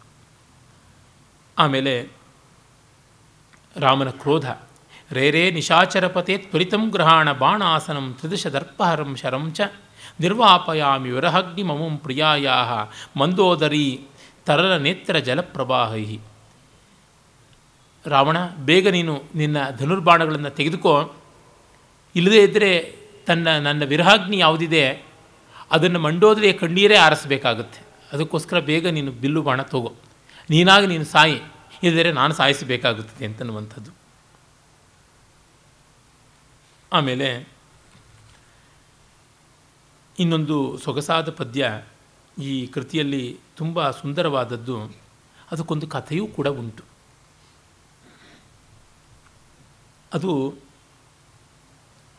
ಇಹಕಲು ವಿಷಮಃ ಪುರಾಕೃತಾನಾಂ ಭವತಿ ಜಂತುಷು ಕರ್ಮಣಾಂ ವಿಪಾಕಃ ಅನ್ನುವ ಎರಡು ಸಾಲು. ಇದು ಪುಷ್ಪಿತಾಗ್ರ ಅನ್ನುವ ಅರ್ಧ ಸಮಛಂದಸ್ಸಿನ ಎರಡು ಸಾಲು. ಇದೇ ಪದ್ಯ ಭೋಜರಾಜನಿಗೆ ಸಿಕ್ಕಿದ್ದು ಅಂತ ನಿನ್ನೆ ಹೇಳಿದೆ. ಈ ಹನುಮನ್ ನಾಟಕ ಭೋಜರಾಜನಿಗೆ ಅವನ ದಕ್ಷಿಣ ಸಾಗರದತ್ತ ಓಡಾಡ್ತಾ ಇದ್ದಾಗ, ದಿಗ್ವಿಜಯ ಮಾಡ್ತಾ ಇದ್ದಾಗ ಸಿಕ್ಕಿದ್ದು ಅಂತ ಕಥಾ ಪ್ರತೀತಿ. ಆ ಬಂಡೆಗಲ್ಲಿನ ಮೇಲೆ ಹನುಮಂತನೇ ತನ್ನ ವಜ್ರ ಕಠೋರವಾದ ಉಗುರುಗಳಿಂದ ರಾಮಾಯಣವನ್ನು ಬರೆದಿದ್ದ ಅಂತ ಆ ಕಥೆಯನ್ನೇ ಹೇಳಿದೆ. ಅವನಿಗೆ ಅರ್ಧ ಮುಳುಗಿದ್ದ, ಒಂದು ಸ್ವಲ್ಪ ಕಾಣಿಸ್ತಾ ಇದ್ದ ಈ ಬಂಡೆ ತೋರ್ತು, ಅದರ ಮೇಲಿರುವ ಅಕ್ಷರಗಳು ಏನು ಅಂತ ನೋಡ್ತಾನೆ. ಇಹಕಲು ವಿಷಮಃ ಪುರಾಕೃತಾನಾಂ ಭವತಿ ಜಂತುಷು ಕರ್ಮಣಾಂ ವಿಪಾಕ. ಅಯ್ಯೋ, ಈ ಲೋಕದಲ್ಲಿ ಏನನ್ನಬೇಕು, ಯಾರ ಪೂರ್ವ ಪ್ರಾರಬ್ಧಾದಿಗಳು, ಕರ್ಮಾದಿಗಳು ಯಾರಿಗೆ ಹೇಗೆ ಹೇಗೆ ಬರ್ತವೋ ಗೊತ್ತಿಲ್ಲ, ತುಂಬ ವಿಷಮವಾದದ್ದು ಈ ಕರ್ಮ ಪರಿಪಾಕ ಅನ್ನುವಂಥದ್ದು ಎರಡು ಸಾಲಿನ ಅರ್ಥ. ಇನ್ನು ಎರಡು ಸಾಲುಗಳು ಕಾಣಿಸ್ದಂತೆ ನೀರೊಳಗೆ ಇದ್ವು. ಆ ಬಂಡೆ ದೊಡ್ಡದು, ಭಾರ, ಅಲ್ಲಾಡಿಸೋಕ್ಕಾಗ್ತಾ ಇರಲಿಲ್ಲ. ಅದಕ್ಕೆ ಬೇರೆ ಬೇರೆ ಕವಿಗಳನ್ನು ಕೇಳಿದಂತೆ ಇನ್ನು ಎರಡು ಸಾಲು ಏನಿರ್ಬೋದು ಊಹೆ ಮಾಡಿ ನೀವು ಪೂರ್ಣ ಮಾಡಿ ಅಂತ. ಒಬ್ಬೊಬ್ಬರು ಒಂದೊಂದು ಥರ ಮಾಡಿದ್ರು. ಕಾಳಿದಾಸನ ಕೇಳಿದಂತೆ ಕಾಳಿದಾಸ, ಶಿವಶಿರಸಿ ಶಿರಾಂಸಿ ಯಾನಿ ರೇಜುಹು ಶಿವಶಿವ ತಾನಿ ಲುಟಂತಿ ಗೃಧ್ರಪಾದೆ ಅಂತ ಪೂರ್ಣ ಮಾಡ್ದ ಅಂತ. ಇದು ಮಂಡೋದರಿಯ ವಿಲಾಪ. ಅಯ್ಯೋ, ಕರ್ಮದ ಗತಿಯನ್ನು ಏನಂತ ಹೇಳೋಣ, ಏನನ್ನೆಲ್ಲ ಮಾಡಿಬಿಡುತ್ತವೆ. ಯಾವ ರಾವಣಾಸುರನ ತಲೆಗಳು ಮುಂಚೆ ಶಿವಲಿಂಗದ ತಲೆಯ ಮೇಲೆ ಬೆಳಗುತ್ತಾ ಇದ್ವೋ ಅವು ಇಂದು ಹದ್ದುಗಳ ಕಾಲಿನ ಕೆಳಗೆ ಕೊಳೀತಾ ಇವೆ ಅಂತ. ಇದು ವಿಷಮಾಲಂಕಾರಕ್ಕೆ ಅದ್ಭುತವಾದ ಉದಾಹರಣೆ. ರಾವಣ ತನ್ನ ಚಂದ್ರಹಾಸ ಅನ್ನುವ ಖಡ್ಗದಿಂದ ಸರಸರನೆ ತನ್ನ ಕೊರಳನ್ನು ಕತ್ತರಿಸಿಕೊಂಡು ಶಿವನ ಲಿಂಗದ ಮೇಲಿಟ್ಟು ಇದೋ ನೋಡು ನನಗೆ ಶಿವಾಯ ನಮಃ, ಭರ್ವಾಯ ನಮಃ, ಶರ್ವಾಯ ನಮಃ ಅಂತೆಲ್ಲ ಕೊಟ್ಟಿದ್ದು. ಆ ತಲೆಗಳು ಇವತ್ತು ರಾಮ ಬಾಣದ ಕ್ರೋಧಕ್ಕೆ ತುತ್ತಾಗಿ ಕತ್ತರಿಸಲ್ಪಟ್ಟು ನೆತ್ತರು ಚೆಲ್ತಾ ಇದ್ದರೆ ಎಲ್ಲ ಕಡೆಗೂ ಚೆಲ್ಲಾಡಲ್ಪಟ್ಟು ರಣಹದ್ದುಗಳು ಕುಕ್ಕಿ ಕುಕ್ಕಿ ತಿಂತಾ ಇವೆ. ಆ ತಲೆ ಮೇಲೆ ತಮ್ಮ ಕಾಲಿಟ್ಕೊಂಡು ತಿಂತಾ ಇವೆ ಅಂದರೆ ಹದ್ದುಗಳ ಕಾಲು ಕೆಳಗಾಯ್ತಲ್ಲ ಅಂತ. ವಿವೇಕ ಮಾಡಿಕೊಂಡ್ರೆ, ಅನಾಹುತ ಮಾಡಿಕೊಂಡ್ರೆ, ಅಹಂಕಾರ ಮಾಡಿಕೊಂಡ್ರೆ ಲೋಕ ಪ್ರತಾರಣ ಮತ್ತು ಲೋಕ ವಿದ್ರಾವಣ ಆದಂಥ ರಾವಣ ಇನ್ನೇನಾಗೋದಕ್ಕೆ ಸಾಧ್ಯ? ಇದು ಎಲ್ಲ ಕಾಲದ ಎಚ್ಚರಿಕೆಯಾಗಿ ಕಾಣುವಂಥ ತುಂಬ ಸುಂದರವಾದ ಪದ್ಯ. ಆಮೇಲೆ ಒಂದು ಸಮಸ್ಯಾಪೂರ್ಣದಂಥ ಪದ್ಯ ಬರುತ್ತದೆ. ಅದು ಸೀತಾಜ್ಞ ಪ್ರವೇಶಕ್ಕೆ ಸಂಬಂಧಪಟ್ಟಿದ್ದು. ಅಂಗಾರ ಮಧ್ಯೆ ಜಲಜಂ ವಿಭಾತಿ ಅಂತ, ಬೆಂಕಿಯ ಮಧ್ಯೆ ತಾವರೆ ಅರಳಿತು ಅಂತ. ವನ್ಹಿಂಗತಾಯ ಜನಕಾತ್ಮಜಾಯ ಪ್ರೋತ್ಫುಲ್ಲ ರಾಜೀವ ಮುಖಂ ವಿಲೋಕ್ಯ ಉವಾಚ ರಾಮ ಕಿಮಹೋ ಸುರಾಸೀತ್. ಅಂಗಾರ ಮಧ್ಯೆ ಜಲಜಂ ವಿಭಾತಿ ಕಿಮಹೋ ಉವಾಚ ರಾಮ ಕಿಮಹೋ ಸುರಾದೀನ್. ಅಂಗಾರ ಮಧ್ಯೆ ಜಲಜಂ ವಿಭಾತಿ. ಅಗ್ನಿಪ್ರವೇಶಕ್ಕೆ ಮನಸ್ಸು ಮಾಡಿ ಸೀತೆ ಬೆಂಕಿಗೆ ಬಿದ್ದ ಮೇಲೆ ಅವಳಿಗೇನು ಬೆಂಕಿ ತೊಂದರೆ ಮಾಡದೇ ಇದ್ದಾಗ ತಕ್ಷಣ ಅಲ್ಲಿ ಬರ್ತಾ ಇದ್ದ ದೇವತೆಗಳಿಗೆ ಇದೇನು ಅಗ್ನಿಯ ಮಧ್ಯದಲ್ಲಿ ಒಂದು ಸೊಗಸಾದ ಅಬ್ಜ ಕಮಲ ಅರಳಿದೆಯಲ್ಲ ಅಂತಂದ ಅಂತ ಸೀತೆಯ ಮುಖಕಮಲವನ್ನು ನೋಡಿ ಅಂತನ್ನುವುದು. ಈ ರೀತಿಯಾದ ಚಮತ್ಕಾರಗಳನ್ನು ಕೂಡ ಅಲ್ಲಲ್ಲಲ್ಲಿ ನಾವು ನೋಡ್ತಾ ಬರ್ತೀವಿ. ಆ ದೃಷ್ಟಿಯಿಂದ ಇದು ಒಂದು ಓದುಗಬ್ಬ, ನೋಡುಗಬ್ಬ ಅಂತಲ್ಲ. ನೋಡುಗಬ್ಬ ಅಂದರೆ ದೃಶ್ಯ ಕಾವ್ಯ, ಹಾಗಲ್ಲದೆ ಇದು ಓದುಗಬ್ಬ, ಶ್ರವ್ಯ ಕಾವ್ಯ ಅಂತ ಗೊತ್ತಾಗುತ್ತದೆ. ಆಮೇಲೆ ಸೀತಾರಾಮರು ಪುಷ್ಪಕ ವಿಮಾನದಲ್ಲಿ ವಾಪಸ್ಸು ಬರ್ತಾ ಇರುವಂಥ ಸಂದರ್ಭದ ಒಂದು ಪದ್ಯ. ಇಲ್ಲೆಲ್ಲ ವಾಲ್ಮೀಕಿ ರಾಮಾಯಣಕ್ಕಿಂತ ಚೆನ್ನಾಗಿ ಕಾಳಿದಾಸ ವರ್ಣಿಸಿರುವಂಥದ್ದನ್ನು ನೋಡ್ತೀವಿ. ಇಡೀ ರಘುವಂಶದ ಹದಿಮೂರನೇ ಸರ್ಗವೇ ಸೀತಾರಾಮರ ಆ ಒಂದು ಪುಷ್ಪಕ ವಿಮಾನ ಯಾತ್ರೆಗೆ ಸಂಬಂಧಪಟ್ಟದ್ದು. ಅದನ್ನು ಗಮನದಲ್ಲಿಟ್ಟುಕೊಂಡು ಮುರಾರಿ, ರಾಜಶೇಖರ ಮೊದಲಾದವರು ತಮ್ಮ ಅನರ್ಘರಾಘವ, ಬಾಲರಾಮಾಯಣಾದಿ ನಾಟಕಗಳಲ್ಲಿ ಬಹಳ ವಿಸ್ತಾರವಾಗಿ ನಾಟಕಕ್ಕೆ ಪ್ರತಿಕೂಲ ಆಗುವ ಮಟ್ಟಕ್ಕೆ ಆ ಒಂದು ರಾಮನ ಪುಷ್ಪ ವಿಮಾನ, ಪುಷ್ಪಕ ವಿಮಾನ ಪುನರಾಗಮನದ ವರ್ಣನೆಯನ್ನು ಮಾಡ್ತಾರೆ. ಇಲ್ಲಿ ಒಂದು ತುಂಬ ಚಮತ್ಕಾರವಾದ ಪದ್ಯ. ರಾಮ ಸೀತೆಯನ್ನು ಪಕ್ಕದಲ್ಲೇ ಕೂಡಿಸಿಕೊಂಡು ವಿಮಾನದ ಪ್ರಯಾಣದಲ್ಲಿ ದಾರಿ ಉದ್ದಕ್ಕೂ ರನ್ನಿಂಗ್ ಕಾಮೆಂಟ್ರಿ ಹೇಳ್ತಾ ಬರ್ತಾ ಇದ್ದಾನೆ. ರನ್ನಿಂಗ್ ಕಾಮೆಂಟ್ರಿ ಅನ್ಬೇಕೋ, ಫ್ಲೈಯಿಂಗ್ ಕಾಮೆಂಟ್ರಿ ಅಂತ ಅನ್ಬೇಕೋ. ದೃಷ್ಟೋಯಂ ಸರಿತಾಂಪತಿ, ನೋಡಿದ್ಯಾ ಸಮುದ್ರ, ಪ್ರೀತಮ ಕ್ವಾಸ್ತೆ ಸ ಸೇತು ಪರಂ, ಹಾಂ ಪ್ರಿಯ ಎಲ್ಲಿ ಬಂತು ಸೇತುವೆ ನೀನು ಕಟ್ಟಿಸಿದ್ದು ಅಂತ ಸೀತೆ ನೋಡ್ತಾಳೆ. ಕ್ವೇತಿ ಕ್ವೇತಿ ಮುಹುರ್ಮುಹುಸ್ಸ ಕುತಕಂ ಪೃಷ್ಠೇ ಪರಂ ವಿಸ್ಮಿತೆ, ಎಲ್ಲಿ ಇಲ್ಲಿ ಅಂತ ಕೇಳ್ತಾ ಇದ್ದಾಳೆ. ಇಲ್ಲಿ ಇಲ್ಲಿ ಅಂತ ರಾಮ ತೋರಿಸ್ತಾ ಇದ್ದಾನೆ, ಅರೆ ಸೀತೆ ಕಾಣಿಸ್ತಾ ಇಲ್ಲ. ಅತ್ರಾಸೀದ ಯಮತ್ರ ನಾತ್ರ ಕಿಮಿತಿ ವ್ಯಗ್ರೇ ನಿಜ ಪ್ರೇಯಸಿ, ಇಲ್ಲಿ ಕಾಣಿಸ್ತಾನೆ ಇಲ್ವಲ್ಲ, ನೀನು ಕಟ್ಟಿದಷ್ಟು ಸಮುದ್ರದೊಳಗೆ ಮುಳುಗೋಯ್ತಾ ಅಂತ ಕೇಳ್ತಾ ಇದ್ದಾಳೆ. ರಾಮನಿಗೂ ಒಂದು ಕ್ಷಣ ಗಲ್ಬಿಲಿಯಾಗಿ ನಗುತ್ತಾನೆ. ಯಾಕನಕ್ಕ ನಿಮಗೂ ಇದೊಂದು ಸವಾಲು. ರಾಮನಿಗೆ ಕಾಣಿಸುತ್ತೆ ಸೇತುವೆ, ತೋರಿಸ್ತಾನೆ. ಸೀತೆ ಎಲ್ಲಿ ಅಂತ ಬಗ್ಗೆ ನೋಡೋಷ್ಟೊಳಗೆ ಸೇತುವೆ ಮಾಯ ಆಗೋಗ್ಬಿಟ್ಟಿರುತ್ತೆ. ಇಲ್ಲ, ಮುಂದಕ್ಕೆ ಬಂದಿಲ್ಲ. ನೂರು ಯೋಜನೆ ವಿಸ್ತಾರವಾದಂಥ ಸೇತುವೆ ಒಂಚೂರಾದರೂ ಕಾಣಿಸ್ಬೇಕಲ್ವ, ಒಂದು ಸ್ವಲ್ಪವೂ ಕಾಣಿಸ್ತಾ ಇಲ್ಲ. ನಾಲ್ಕನೇ ಸಾಲಲ್ಲಿ ಉದಾ ಉತ್ತರ ತುಂಬ ಚೆನ್ನಾಗಿದೆ. ವ್ಯಾವೃತ್ತಸ್ಯ ಸುಧಾನಿಧಿ ಸಮಭವನ್ ಮಂದಸ್ಮಿತಾ ಜಾನಕಿ. ಆಮೇಲೆ ಸೀತೆಗೆ ಗೊತ್ತಾಯಿತು, ಓ ನಾನು ಚಂದ್ರಮುಖಿ, ನಾನು ಹಿಂಗೆ ಬಗ್ಗಿ ನೋಡಿದಾಗ ಚಂದ್ರನನ್ನು ಕಂಡ ಸೂರ್ಯ ಸಮುದ್ರ ಉಕ್ಕೇರಿ ಬಂದು ಅಲೆಗಳಿಂದ ಉಬ್ಬರಿಸ್ಕೊಂಡು ಬಂದು ಆ ಇಡೀ ಸೇತುವೆಯನ್ನು ಮುಚ್ಚಿಬಿಡುತ್ತೆ. ಹೀಗಾಗಿ ತಾನು ಈಚೆಗೆ ಹಿಂದಕ್ಕೆ ಕೂತ ಮೇಲಿಂದ ಅಯ್ಯೋ ನಂಗೆ ಕಾಣಿಸ್ಲಿಲ್ಲ ಅಂತ ರಾಮ ಅದು ನೋಡಿದೆಯಲ್ಲ ಅಂತ ಮತ್ತೆ ತೋರಿಸ್ತಾನೆ ಅಂತ.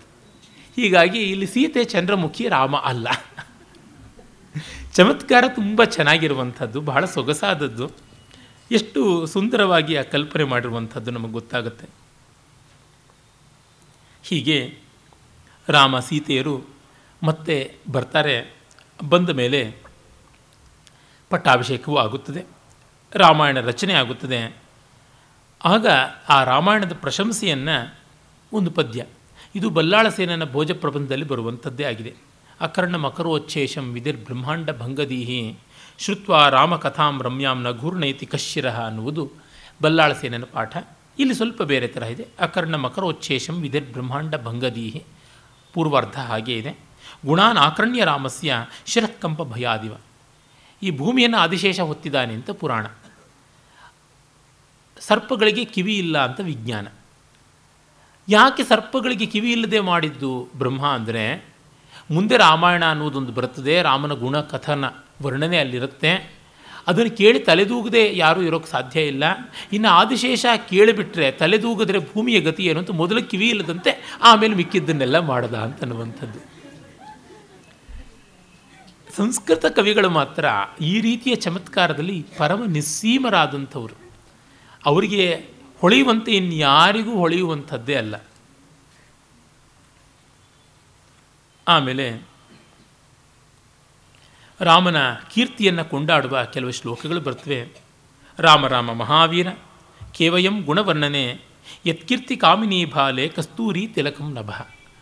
ಇದಂತೂ ಅತ್ಯುಕ್ತ ಅಲಂಕಾರಕ್ಕೆ ಹೇಳು ಮಾಡಿಸಿದಂಥ ಒಂದು ಉದಾಹರಣೆ. ರಾಮ ಮಹಾವೀರ, ನಿನ್ನ ಗುಣವನ್ನು ನಿನ್ನ ಕೀರ್ತಿಯನ್ನು ವರ್ಣಿಸೋದಕ್ಕೆ ನಾವ್ಯಾರು? ನಿನ್ನ ಕೀರ್ತಿ ಕಾಂತೆಯ ಹಣೆಯಲ್ಲಿರುವ ಒಂದು ಸಣ್ಣ ಕಸ್ತೂರಿಯ ಬಿಂಬ ಈ ಆಕಾಶ ಅಂತ, ಕಸ್ತೂರಿಯ ಬಿಂದು ಈ ಆಕಾಶ ಅಂತ. ಆಕಾಶ ಕಪ್ಪಗಿದೆ ಅಂತ. ಆಕಾಶ ಬಿಟ್ಟು ಜಗತ್ತಲ್ಲಿ ಇನ್ನೇನೂ ಇಲ್ಲ, ಇರೋದೆಲ್ಲ ಇನ್ನು ಆಕಾಶದೊಳಗೇನೆ. ಆಕಾಶ ಅಂದ್ರೆ ಅವಕಾಶ.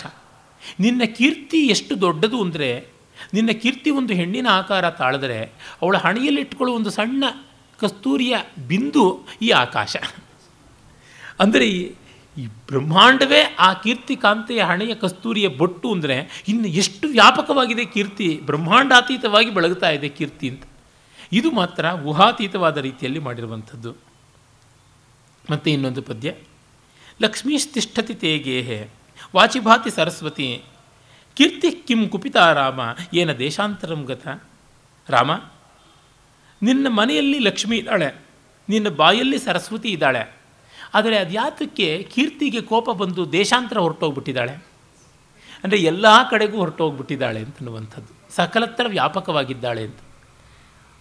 ಅಭಿನವಗುಪ್ತ ಧ್ವನಿಯಾಲೋಕ ಲೋಚನದಲ್ಲಿ ಒಂದು ಶ್ಲೋಕ ಹೇಳ್ತಾನೆ. ಒಬ್ಬ ಕವಿ ಬಂದು ರಾಜನ ಮುಂದೆ ಪದ್ಯ ಹೇಳ್ತಾನೆ. ಕಿಂ ವೃತ್ತಾಂತೈ ಪರಗ್ರಹಗತೈ ಕಿಂ ತು ನಾಹಂ ಸಮರ್ಥಸ್ತುಷ್ಟೀಂ ಸ್ಥಾತುಂ ಪ್ರಕೃತಿ ಮುಖರೋ ದಾಕ್ಷಿಣಾತ್ಯ ಸ್ವಭಾವ ಗೇಹೆ ಗೇಹೆ ವಿಪಣಿಷು ತಥಾ ಚತ್ವರೆ ಪಾನಗೋಷ್ಠ್ಯಾಂ ಉನ್ಮತ್ತೇವ ಭ್ರಮತಿ ಭವತೋ ವಲ್ಲಭ ಹಂತಕೀರ್ತಿ. ಬೇರೆಯವ್ರ ಮನೆಯ ಸುದ್ದಿ ನಮಗ್ಯಾಕೆ ಅಂತ ಬಾಯಿ ಮುಚ್ಕೊಂಡಿರೋಕ್ಕೆ ನಮಗಾಗೋಲ್ಲ. ಹೇಳಿ ಕೇಳಿ ದಕ್ಷಿಣ ಭಾರತದವರು ಮತ್ತೆ ಮತ್ತೆ ಬಾಯಿ ಬಡಕರು. ಪ್ರಕೃತಿ ಮುಖರಃ ದಾಕ್ಷಿಣಾತ್ಯ ಸ್ವಭಾವ. ಬೀದಿ ಬೀದಿಗಳಲ್ಲಿ, ಕೇರಿ ಕೇರಿಗಳಲ್ಲಿ, ಹೆಂಡದಂಗಡಿಗಳಲ್ಲಿ, ಗಲ್ಲಿ ಗಲ್ಲಿಗಳಲ್ಲಿ ಹುಚ್ಚಿ ಹಾಗೆ ಹಾರಾಡ್ಕೊಂಡು ತಾರಾಡ್ಕೊಂಡು ಇದ್ದಾಳಲ್ಲ ನಿನ್ನ ಕೀರ್ತಿಕಾಂತೆ.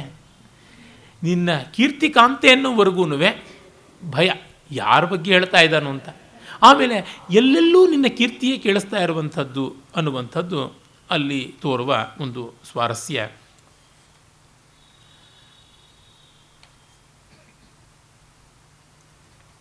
ಆಮೇಲೆ ಸೀತಾ ಪರಿತ್ಯಾಗದ ಘಟನೆಯನ್ನು ಒಂದೆರಡು ಪದ್ಯದಲ್ಲಿ ಹೇಳಿಬಿಡುವುದಾಗುತ್ತೆ. ಆದರೆ ಆ ಪದ್ಯ ಕೂಡ ದಿಞ್ನಾಗನ ಪ್ರಸಿದ್ಧವಾದ ಕುಂದಮಾಲ ನಾಟಕದಲ್ಲಿ ಕಾಣುವಂಥದ್ದು. ಹಿಂದೊಮ್ಮೆ ಇದೇ ವೇದಿಕೆಯಲ್ಲಿಯೇ ಆ ಕುಂದಮಾಲ ನಾಟಕವನ್ನು ಮಾತಾಡಿದ್ದೆ. ಪದ್ಯ ಚೆನ್ನಾಗಿದೆ. ಮೂಲ ಕುಂದಮಾಲೆಯಲ್ಲಿ ಬರುವುದು ಆರ್ಯಾಮರಣ್ಯೇ ವಿಜನೇ ವಿಮೋಕ್ತು ಶ್ರೋತುಂಚ ತಸ್ಯಾ ಪರಿದೇವನಾನಿ ಸುಖೇನ ಲಂಕಾ ಸಮರೇ ಮೃತಂ ಮಾಂ ಅಜೀವಯನ್ ಮಾರುತಿರಾತ್ತವೈರಃ. ಸ್ವಲ್ಪ ವ್ಯತ್ಯಾಸ. ವನೇ ವಿಮುಕ್ತು ಜನಕಸ್ಯ ಕನ್ಯಾಂ ಶ್ರೋತುಂಚ ತಸ್ಯಾ ಪರಿದೇವಿತಾನಿ ಸುಖೇನ ಲಂಕಾ ಸಮರೇ ಮೃತಂ ಹತಂ ಮಾಂ ಅಜೀವಯನ್ ಮಾರುತಿರಾತ್ತವೈರಃ.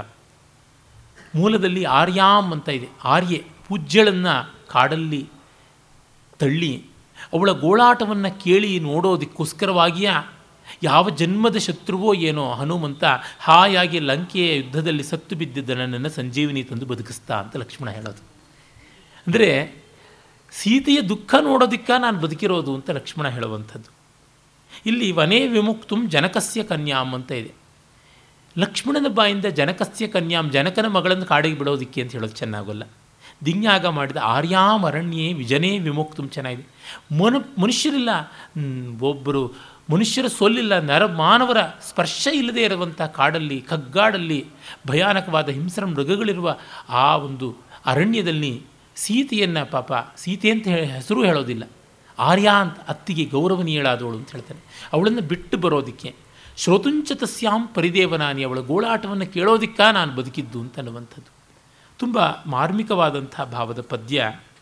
ಇಲ್ಲೆಲ್ಲ ಎಷ್ಟು ಅಲಂಕಾರ ಯಾವುದು, ಶೈಲಿ ಯಾವುದು ಅಂತ ಏನೂ ಹೇಳೋಕ್ಕಾಗೋಲ್ಲ. ನೇರವಾಗಿ ಭಾವವೇ ಮುಟ್ಟಿಬಿಡುತ್ತದೆ.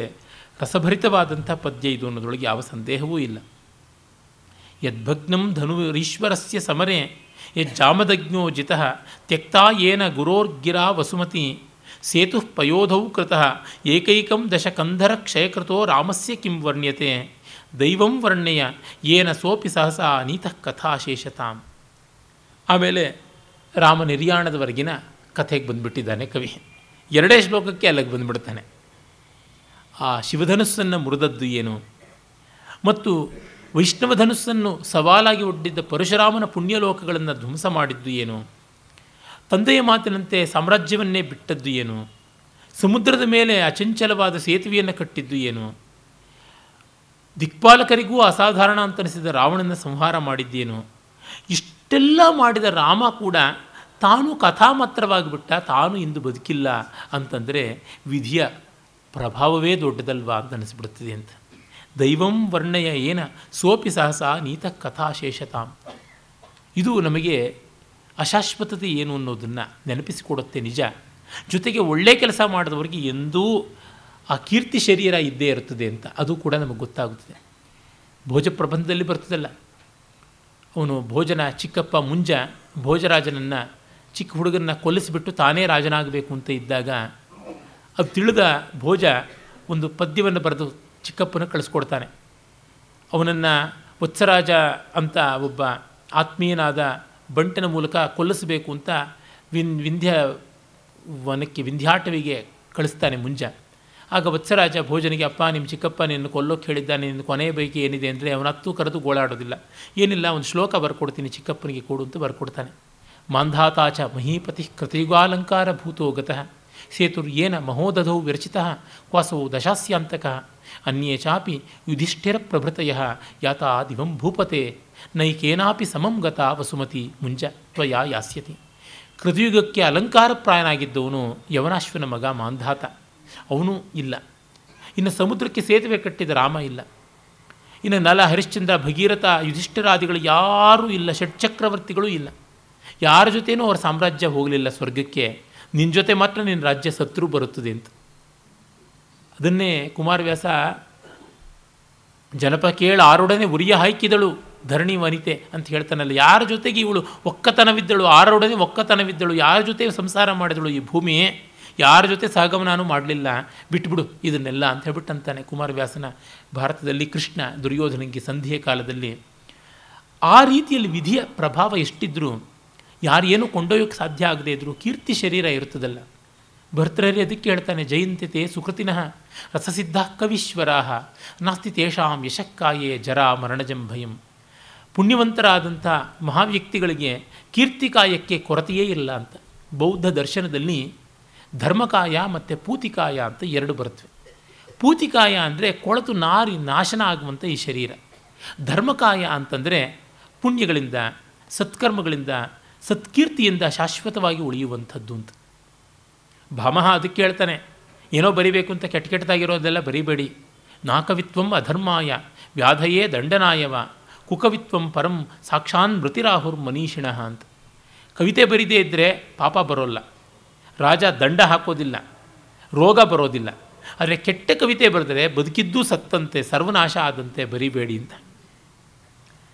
ಆಮೇಲೆ ಕ್ಷೇಮೇಂದ್ರನ ರಾಮಾಯಣ ಕಥಾಮಂಜರಿಯ ಒಂದು ಶ್ಲೋಕವನ್ನು ಕಡೆಯಲ್ಲಿ ಪೋಣಿಸ್ತಾನೆ. ಬಹಳ ಚೆನ್ನಾಗಿರುವಂಥದ್ದು. ಭೋಗಾರ್ಹೇ ನವಯೌವನೇಪಿ ವಿಪಿನೇ ಚೀರಾಂಬರೋ ರಾಘವ ತತ್ರಾಪ್ಯಸ್ಯ ಪರೇಣ ದಾರಹರಣಂ ಕ್ಲೇಶಸ್ತದನ್ವೇಷಣೆ ಸಂಪ್ರಾಪ್ತಾಪಿ ಜನಾಪವಾದ ರಜಸ ತ್ಯಕ್ತಾ ಪುನರ್ಜಾನಕಿ ಸರ್ವಂ ದುಃಖಮಿದಂ ತದಸ್ತು ಭವತಾಂ ಶ್ಲಾಘ್ಯೋ ವಿವೇಕೋದಯ. ಸುಖ ಪಡುವಂಥ ಕಾಲದಲ್ಲಿ, ಯೌವನದಲ್ಲಿ ರಾಮ ಕಾಡಲ್ಲಿ ಒದ್ದಾಡಬೇಕಾಯಿತು. ನಾರು ಬಟ್ಟೆ ಉಟ್ಟುಕೊಂಡು, ಕಂದಮೂಲ ತಿಂದುಕೊಂಡು, ಬ್ರಹ್ಮಚರ್ಯ ವ್ರತದಲ್ಲಿ ಒದ್ದಾಡಬೇಕಾಯಿತು. ಅಲ್ಲಿಯಾದರೂ ನೆಮ್ಮದಿ ಇತ್ತ. ಯಾವನೋ ಒಬ್ಬ ಪಾಪಿ ಹೆಂಡತಿಯನ್ನು ಅಪಹರಣ ಮಾಡಿದ. ಇನ್ನು ಅವಳನ್ನು ಹುಡುಕೋದಕ್ಕೆ ಎಷ್ಟೆಲ್ಲ ಕಷ್ಟಪಟ್ಟದ್ದು. ಒಬ್ಬ ಕಬಂಧನ ಕೈಗೆ ಸಿಕ್ಕಾಕ್ಕೊಂಡಿದ್ದೆ, ಮತ್ತು ವಾಲಿಯನ್ನು ಮರೆಯಿಂದ ಯುದ್ಧ ಮಾಡಿ ಕೊಲ್ಲಬೇಕಾಗಿ ಬಂದದ್ದೇ, ಸುಗ್ರೀವನ ನಿರೀಕ್ಷೆಯಲ್ಲಿಯೇ ಪ್ರಸ್ರವಣ ಗುಹೆಯಲ್ಲಿ ಆ ಮೂರ್ನಾಲ್ಕು ತಿಂಗಳು ಒದ್ದಾಡಬೇಕಾಗಿ ಬಂದಿದ್ದೆ, ಸಮುದ್ರದ ಸೇತುವೆ ಕಟ್ಟೋಕ್ಕೋಸ್ಕರವಾಗಿ ಪ್ರಾಯೋಪವೇಶ ಮಾಡ್ತಾ ಮೂರು ದಿವಸ ಮಲಗಿದ್ದೆ, ಮುಂದೆ ಎರಡು ಎಷ್ಟು ಕಷ್ಟಪಟ್ಟದ್ದು. ಇಷ್ಟೆಲ್ಲ ಕಷ್ಟಪಟ್ಟು ಪಡ್ಕೊಂಡ ಸೀತೆಯನ್ನು ಲೋಕಾಪವಾದಕ್ಕೋಸ್ಕರ ಬಿಡೋದೆ. ಇದೆಲ್ಲ ನೋಡಿದ್ರೆ ಸರ್ವಂ ದುಃಖಂ, ಎಲ್ಲ ದುಃಖ. ತದಸ್ತು ಭವತಾಂ ಶ್ಲಾಘ್ಯೋ ವಿವೇಕೋದಯ, ವಿವೇಕವನ್ನು ಇಟ್ಟುಕೊಳ್ಳೋದೇನೆ ಮೇಲೂ. ಇವೆಲ್ಲ ಅಶಾಶ್ವತ ಅಂತ ಹೇಳೋದು ಉತ್ತಮ ಅಂತ ಕ್ಷೇಮೇಂದ್ರ ಹೇಳಬಲ್ಲ, ನನಗೆ ಹೇಳೋದಕ್ಕೆ ಕಷ್ಟ ಆಗುತ್ತೆ ಕ್ಷೇಮೇಂದ್ರನ ಮಾತು ಅಂತ ನಾನು ಹೇಳಬಲ್ಲೆ. ಅಂದರೆ ಬದುಕಿನಲ್ಲಿ ವೈರಾಗ್ಯ ತಾಳೋದು ಒಳ್ಳೆಯದು, ಅರೆ ತಾಳೋಕ್ಕೆ ನಮಗೆ ಆದೀತ ತುಂಬ ಕಷ್ಟ. ಮತ್ತೆ ಮತ್ತೆ ಪ್ರಯತ್ನ ಮಾಡಬೇಕು, ಬಂದೀತೋ ಇಲ್ಲವೋ ಹೇಳೋದಕ್ಕೆ ಮಾತ್ರ ಸಾಧ್ಯ ಇಲ್ಲ. ಡಿ ವಿ ಜಿ ಅವರಿಗೆ ವೇದಾಂತ ವಿದ್ಯಾ ಗುರುಗಳು ಬ್ರಹ್ಮಶ್ರೀ ಹಾನಗಲ್ ವಿರೂಪಾಕ್ಷ ಶಾಸ್ತ್ರಿಗಳು ಅವರು ಪಾಠ ಮಾಡ್ತಾ ಹೇಳೋರಂತೆ, ನೋಡಿ ವೈರಾಗ್ಯ ಅನ್ನುವಂಥದ್ದು ಬರೋದು ಕಷ್ಟ, ವೈರಾಗ್ಯ ಬಂದ ಮೇಲೂ ವ್ಯಾಮೋಹ ಯಾವಾಗ ಬರುತ್ತೋ ಹೇಳೋಕ್ಕಾಗೋಲ್ಲ ಅಂಥೇಳಿ ಅವರೊಂದು ಉದಾಹರಣೆ ಕೊಡೋರಂತೆ. ಅವರ ಡಿ ವಿ ಜಿಯವರ ಜ್ಞಾಪಕಶಕ್ತಿ ಶಾಲೆಯ ಐದನೇ ಸಂಪುಟ ವೈದಿಕ ಧರ್ಮ ಸಂಪ್ರದಾಯಸ್ಥರು ಓದಿ, ಅಲ್ಲಿ ಪ್ರಕರಣ ತುಂಬ ಚೆನ್ನಾಗಿದೆ. ಅವರು ಹಾನಗಲ್ಲು ಅಂದರೆ ಹಾವೇರಿ ಕಡೆಯವರು, ಅವರು ಸ್ವಲ್ಪ ಉತ್ತರ ಕನ್ನಡದ ಭಾಷೆಯನ್ನು ಉತ್ತರ ಕರ್ನಾಟಕದ ಭಾಷೆಯೇ ಮಾತಾಡ್ತಾ ಇದ್ದರು ವಿರೂಪಾಕ್ಷ ಶಾಸ್ತ್ರಿಗಳು ಅವರು. ಈ ದಿನ ಅನಧ್ಯಯನ, ಇವತ್ತು ರಿಕ್ತ ತಿಥಿ ಬೇರೆ, ಶಿಷ್ಯರಿಗೇನು ಪಾಠ ಹೇಳಬೇಕಾಗಿಲ್ಲ, ಮಂಗಳವಾರ ಬೇರೆ, ಮತ್ತೀಗ ಇವತ್ತು ಅಷ್ಟಮಿ ಬೇರೆ ಬಂದಿದೆ, ಏನೂ ಕೆಲಸ ಇಲ್ಲ, ಎಲ್ಲೂ ಹೋಗೋಣಿಲ್ಲ ಅಂತ ಇಂದು ವಿರೇಚಕ ತಗೊಳ್ಳೋಣ ಅಂತ ಬೆಳಗ್ಗೆನೇ ಎದ್ದು ತೀರ್ಮಾನ ಮಾಡಿಕೊಂಡು ಒಂದು ಚಟಾಕು ಹರಳೆಣ್ಣೆ ಕುಡಿಯೋಣ ಆಗದ ಅಂತ. ಹಾಗಾಗಿ ಸ್ನಾನ ಇಲ್ಲದೆ ಅದೆಲ್ಲ ಮುಗಿದ ಮೇಲಿಂದ ಹೊಟ್ಟೆ ಖಾಲಿ ಮಾಡಿಕೊಂಡು ಸ್ನಾನ ಮಾಡೋಣ ಅಂತ. ಆಮೇಲೇನು ಒಂಬತ್ತು ಗಂಟೆ ಆಗೋಣ, ಹತ್ತು ಗಂಟೆ ಆಗೋಣ, ಹನ್ನೆರಡು ಆಗೋಣ, ಇನ್ನು ಎಷ್ಟೊತ್ತು ಸ್ನಾನ ಸಂಧ್ಯಾ ಇಲ್ಲದೆ ಇರೋದು ಅಂತ ಹೇಳ್ಬಿಟ್ಟು ಇನ್ನು ಸ್ನಾನ ಮಾಡಿ ಮಡಿ ಉಟ್ಕೊಳ್ಳೋದಕ್ಕೆ ಕಚ್ಚೆ ತೀಡೋದಕ್ಕೆ ಶುರು ಆಗಿಬಿಡುತ್ತೆ. ಎಲ್ಲ ಸ್ನಾನ ಮಾಡಿದ್ದು ಹೋಯಿತು. ಹೀಗೇ ಇನ್ನೇನು ನಮಗೆ ವೈರಾಗ್ಯ ಬಂತು, ವ್ಯಾಮೋಹಕ್ಕೆ ಅವಕಾಶ ಇಲ್ಲ ಅಂತ ನಾವು ಸನ್ಯಾಸ ತಗೊಂಡು ಆ ಒಂದು ವಿಧಿವತ್ತಾದಂಥ ದಂಡ ಕಮಂಡಲು ಗ್ರಹಣ ಮಾಡಿ ಚೀರಾಂಬರ ಉಟ್ಕೊಂಡ್ವಿ ಅಂದರೆ ಎತ್ತಣಿಂದನೋ ಗಾಳಿ ಬಂದು ಬಿತ್ತಲಾಗದೆ ಮೋಹ ಬೀಜಗಳನ್ನು ಮನದಲ್ಲಿ ಮಂಕುತಿಮ್ಮ ಪಾದಪೂಜೆ ಯಾವರೋ ಬಂದಿರ್ತಾರೆ, ಅವರು ಸೆರಗಿಸೋಗ್ತಾ ಇದ್ದಂತೆಯೇ ಇವ್ರಿಗೆ ಶುರು ಆಗಿಬಿಡುತ್ತೆ ವಿಲೋ ವಿಲೋಭನೆ. ಇದು ಬರುವ ಕಷ್ಟ. ಹಾಗಾಗಿ ಯಾರನ್ನು ಹಳಿಯೋಣ, ಏನು ಮಾಡೋಣ, ತುಂಬ ಕಷ್ಟ. ರಾಮಾಯಣವನ್ನು ಕಂಡಾಗ ಅದೇ ಬರೋದು. ರಾವಣನ ಹಳಿವವನೇ ಜೀವವನ್ನೇ ಬಿಸುಡಿಸುವ ಆ ಪ್ರೀತಿ, ಜೀವವನ್ನೇ ಬಿಸಿಡು ಬಿಸಿಡಿಸೋಣ ಯುಷ್ಮತ್ಕೃತೆ ಖಂಜನ ಮಂಜುಲಾಕ್ಷಿ ಶಿರಂ ಶಿರೋಮದೀಯಂ ಯದಿ ಯಾತಿ ಯಾತು ನೀತಾನಿ ನಾಶಂ ಜನಕಾತ್ಮಜಾಯೈ ದಶಾನ್ ದಶಾನನೇನಾಪಿ ದಶಾನನಾನಿ ಅಂತ ಒಂದು ಮಾತಿದೆಯಲ್ಲ. ಅಯ್ಯೋ, ನಿನಗೋಸ್ಕರ ಒಂದು ತಲೆ ಹೋದರೆ ಹೋಗಲಿ ಬಿಡೆ, ರಾವಣನಂಥವನು ಸೀತೆಗೋಸ್ಕರ ಹತ್ತು ತಲೆ ಕಳ್ಕೊಂಡಲ್ಲ ಅಂತ ಯಾವನೋ ಒಬ್ಬ ಉನ್ಮತ್ತ ಪ್ರೇಮಿ ಹೇಳಿದನಂತೆ. ಹಾಗೆ ಜೀವವನ್ನೇ ಬಿಸಿಡಿಸುವ ಪ್ರೇಮ ಅದು ಎಂಥದ್ದು, ಪ್ರಾಣ ಬಿಟ್ಕೊಳ್ಳೋಕ್ಕೂ ಸಿದ್ಧ ಅನ್ನುವ ಪ್ರೇಮನ ಏನಂತ ನೋಣ.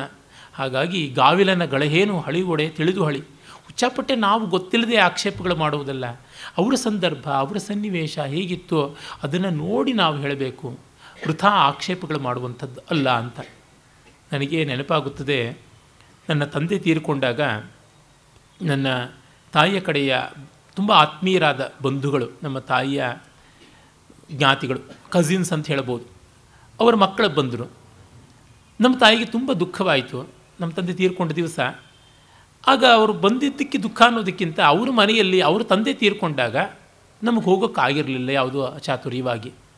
ನಿಮ್ಮ ಮನೆಯಲ್ಲಿ ನಿಮ್ಮ ತಂದೆ ಸಾವಾದಾಗ ನಾವು ಬರೋಕ್ಕಾಗಲಿಲ್ಲ, ನಮ್ಮ ಮಕ್ಕಳ ತಂದೆಗೆ ಸಾವು ಬಂದಾಗ ನೀವು ಪಾಪ ಬಂದಿರಲ್ಲ, ಬೇಸರ ಪಟ್ಕೊಳ್ಳದೆ ಆ ಹಠನ ಮುಂದೆ ದಾಟಿಸ್ಬೇಕು ಅಂತ ಇಲ್ಲದೆ ಬಂದಿರಲ್ಲ ಅಂತಂದಾಗ ಅವ್ರು ಹೇಳಿದರು, ಹಾಗಲ್ಲ ಚಿಕ್ಕಮ್ಮ ದೊಡ್ಡಮ್ಮ ಅಂತ ದೊಡ್ಡಮ್ಮ ಅಂತ ಕರೆ ಹಾಗಲ್ಲ ದೊಡ್ಡಮ್ಮ, ಆತ್ಮೀಯರು ಅಂದರೆ ಅವ್ರಿಗೇನು ತೊಂದರೆ ಇತ್ತು ಅದಕ್ಕೆ ಬರಲಿಲ್ಲ ಅಂತ ತಕ್ಷಣ ನೋಡೋಕ್ಕೆ ಬರಬೇಕಾಗಿತ್ತು.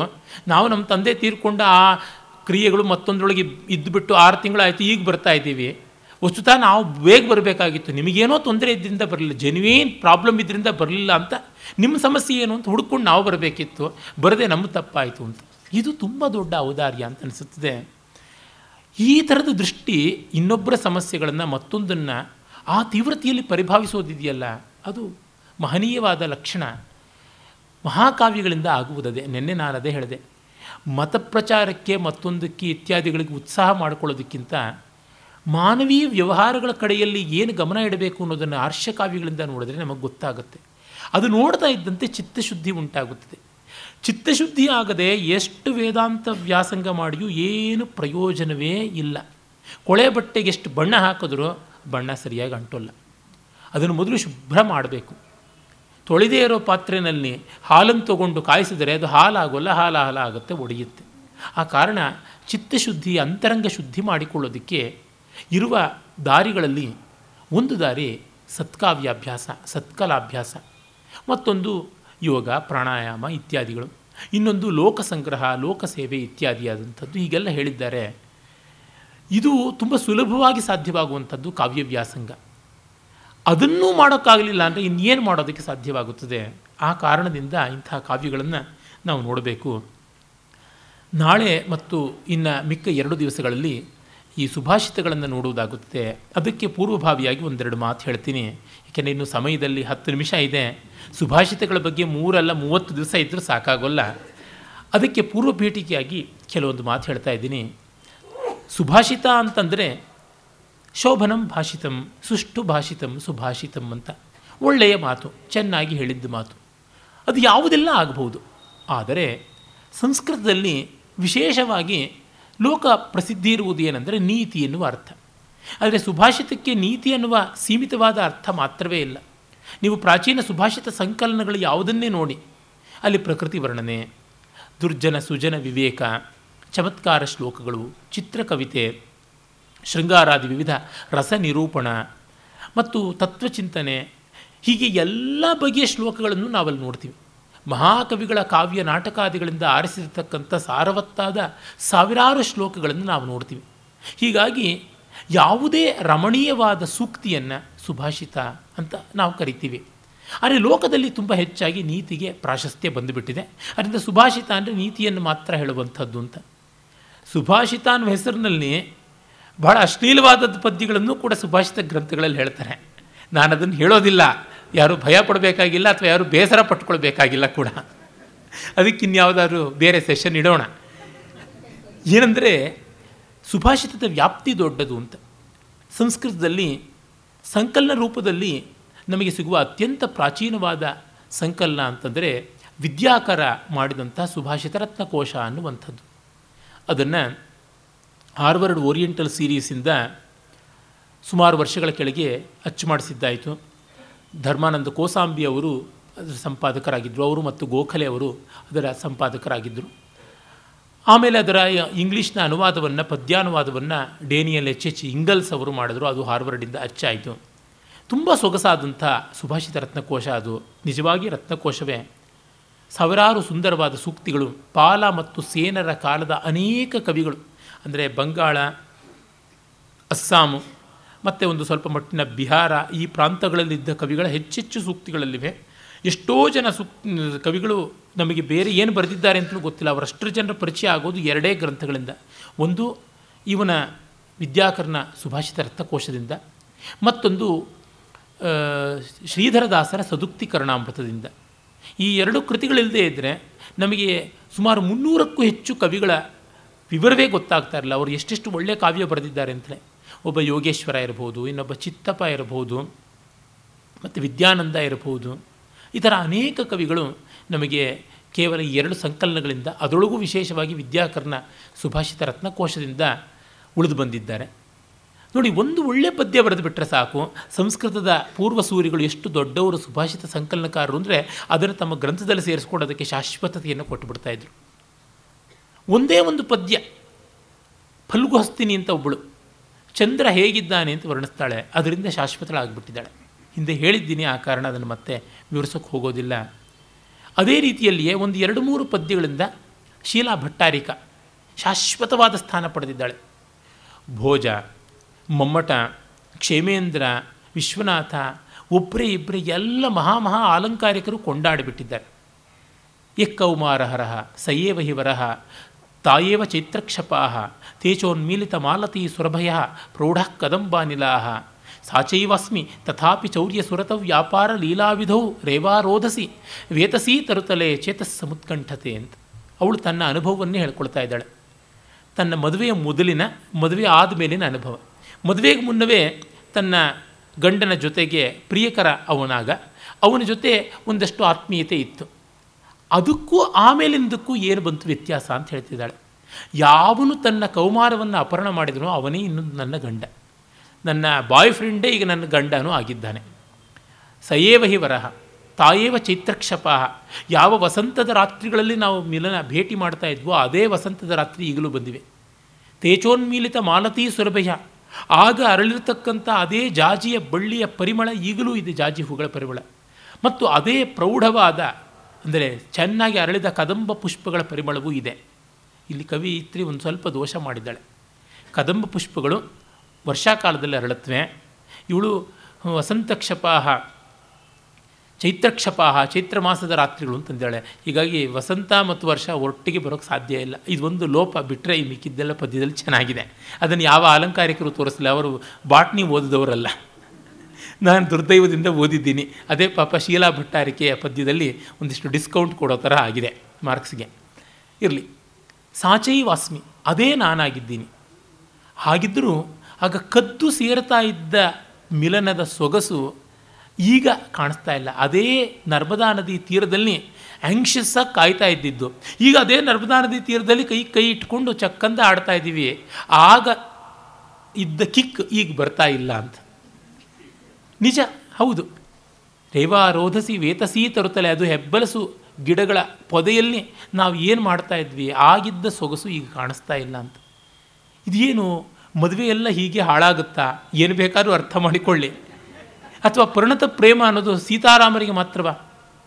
ಬಹಳ ಚೆನ್ನಾಗಿ ಭರ್ತೃ ಭವಭೂತಿ ಹೇಳ್ತಾನಲ್ಲ, ಅದ್ವೈತಂ ಸುಖ ದುಃಖಯೋರನುಗತಂ ಸರ್ವಾಸ್ವಸ್ಥಾಸು ಯದ್ ವಿಶ್ರಾಮೋ ಹೃದಯ ಹೃದಯಸ್ಯ ಯತ್ರ ಜರಸ ಯಸ್ಮಿನ್ ಆಹಾರ್ಯೋರಸಃ ಕಾಲೇನ ಆವರಣಾತ್ಯಯೇ ಪರಿಣತೆ ಯತ್ ಸ್ನೇಹಸಾರಂ ಸ್ಥಿತಂ ಭದ್ರಂ ತಸ್ಯ ಸುಮಾನುಷಸ್ಯ ಕಥಮಪ್ಯೇಕಂ ಹಿ ತತ್ ಪ್ರಾಪ್ಯತೆ. ಸುಖ ದುಃಖಗಳಲ್ಲಿ ಅದ್ವೈತ ಭಾವದಿಂದ ಇರ್ತಕ್ಕಂಥದ್ದು, ಎಲ್ಲ ಅವಸ್ಥೆಗಳಲ್ಲಿ ಅನ್ಯೋನ್ಯವಾಗಿರ್ತಕ್ಕಂಥದ್ದು.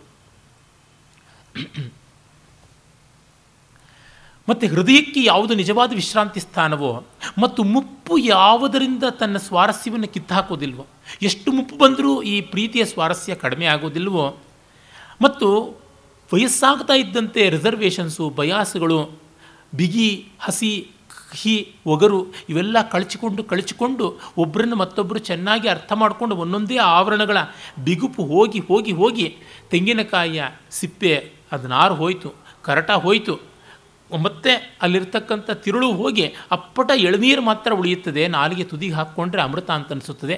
ಆ ಇದು ಯಾವುದಿದೆ ಆವರಣಾತ್ಯೆಯೇ ಪರಿಣತಂ ಯತ್ ಸ್ನೇಹಸಾರಂ ಸ್ಥಿತಂ, ಆ ಸ್ನೇಹದ ಸಾರ ಇರುತ್ತದಲ್ಲ ಅಂಥದ್ದು ಭದ್ರಂ ತಸ್ಯ ಸುಮಾನುಷಸ್ಯ, ಈ ಮಾನವತೆಗೆ ಪುಣ್ಯಕರವಾದ ಮಂಗಳಕರವಾದದ್ದು ಏಕಂ ಹಿ ತತ್ ಪ್ರಾಪ್ಯತೆ, ಅದು ಒಂದು ಹೇಗೋ ಯಾರಿಗೋ ಪುಣ್ಯಾತ್ಮರಿಗೆ ಸಿಗುತ್ತೆ ಅಷ್ಟೇ ಅಂತ ಹೇಳಿಬಿಟ್ಟಿದನು.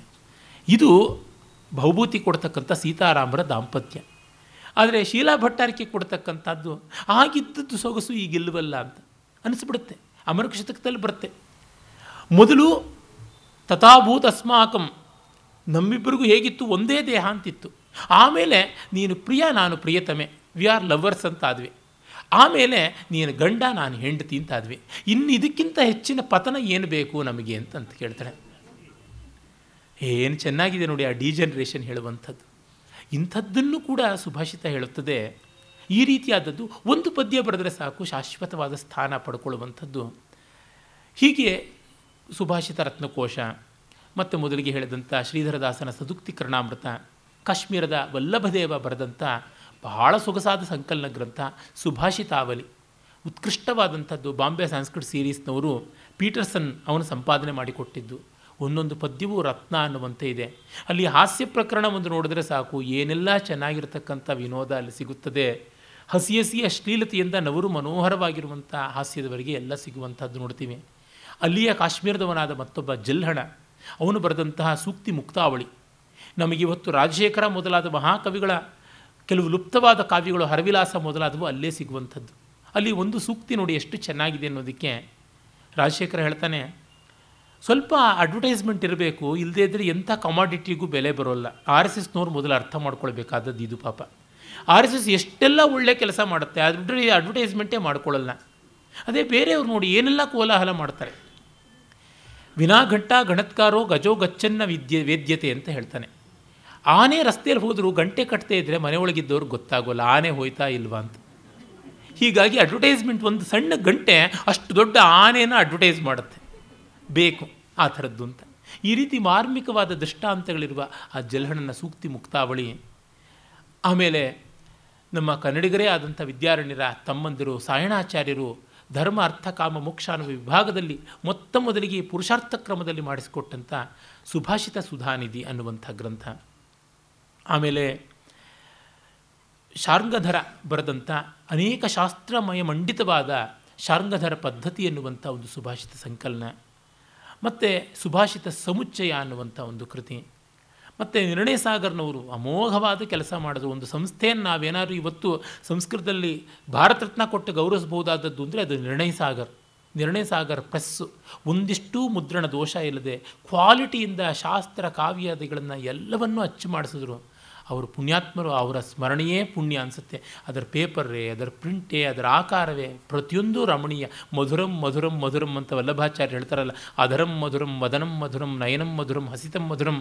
ಪ್ರಿಂಟೂ ಮಧುರ, ಪೇಪರೂ ಮಧುರ, ರ್ಯಾಪರೂ ಮಧುರ, ಬೈಂಡಿಂಗೂ ಮಧುರ, ಪುಸ್ತಕವೂ ಮಧುರ, ಶಾಸ್ತ್ರವೂ ಮಧುರ ಅಂತ. ಅಂಥದ್ದು ಆ ನಿರ್ಣಯ ಸಾಗರದ್ದು. ಅವಲ್ಲಿ ಬಂದಂಥ ಸುಭಾಷಿತ ರತ್ನ ಭಂಡಾಗಾರ, ನಾನು ನೋಡಿರುವ ಸುಭಾಷಿತ ಗ್ರಂಥಗಳೆಲ್ಲ ಅತ್ಯಂತ ವಿಸ್ತಾರವಾದದ್ದು, ಸುಮಾರು ಹತ್ತು ಸಾವಿರಕ್ಕೂ ಹೆಚ್ಚು ಶ್ಲೋಕಗಳಿರುವಂಥದ್ದು. ಈಗ ಇನ್ನೂ ಒಂದು ದೊಡ್ಡ ಸುಭಾಷಿತ ಸಂಕಲನ ಗ್ರಂಥವನ್ನು ಒಬ್ಬರು ವಿದೇಶಿ ವಿದ್ವಾಂಸರು ಮಾಡ್ತಾ ಇದ್ದಾರೆ, ಅದು ಪೂರ್ಣವಾಗಿಲ್ಲ, ಅನೇಕ ಸಂಪುಟಗಳಾಗಿ ಬರ್ತಾ ಇವೆ. ಅದಲ್ಲದೆ ಮತ್ತೂ ಹೆಚ್ಚೆಷ್ಟು ಸ ಗ್ರಂಥಗಳು ಸಂಕಲನ ಗ್ರಂಥಗಳು ಇವೆ. ಆದರೆ ಇವೆಲ್ಲ ಇವುಗಳ ಮೇಲೆ ಆಧರಿಸಿಕೊಂಡು ಬಂದಂಥವೆ. ಇವುಗಳ ಕೆಲವನ್ನು ಈ ಜಾಡಿನಲ್ಲಿ ಪರಿಚಯ ಮಾಡಿಕೊಳ್ಳೋಣ. ನಮಸ್ಕಾರ.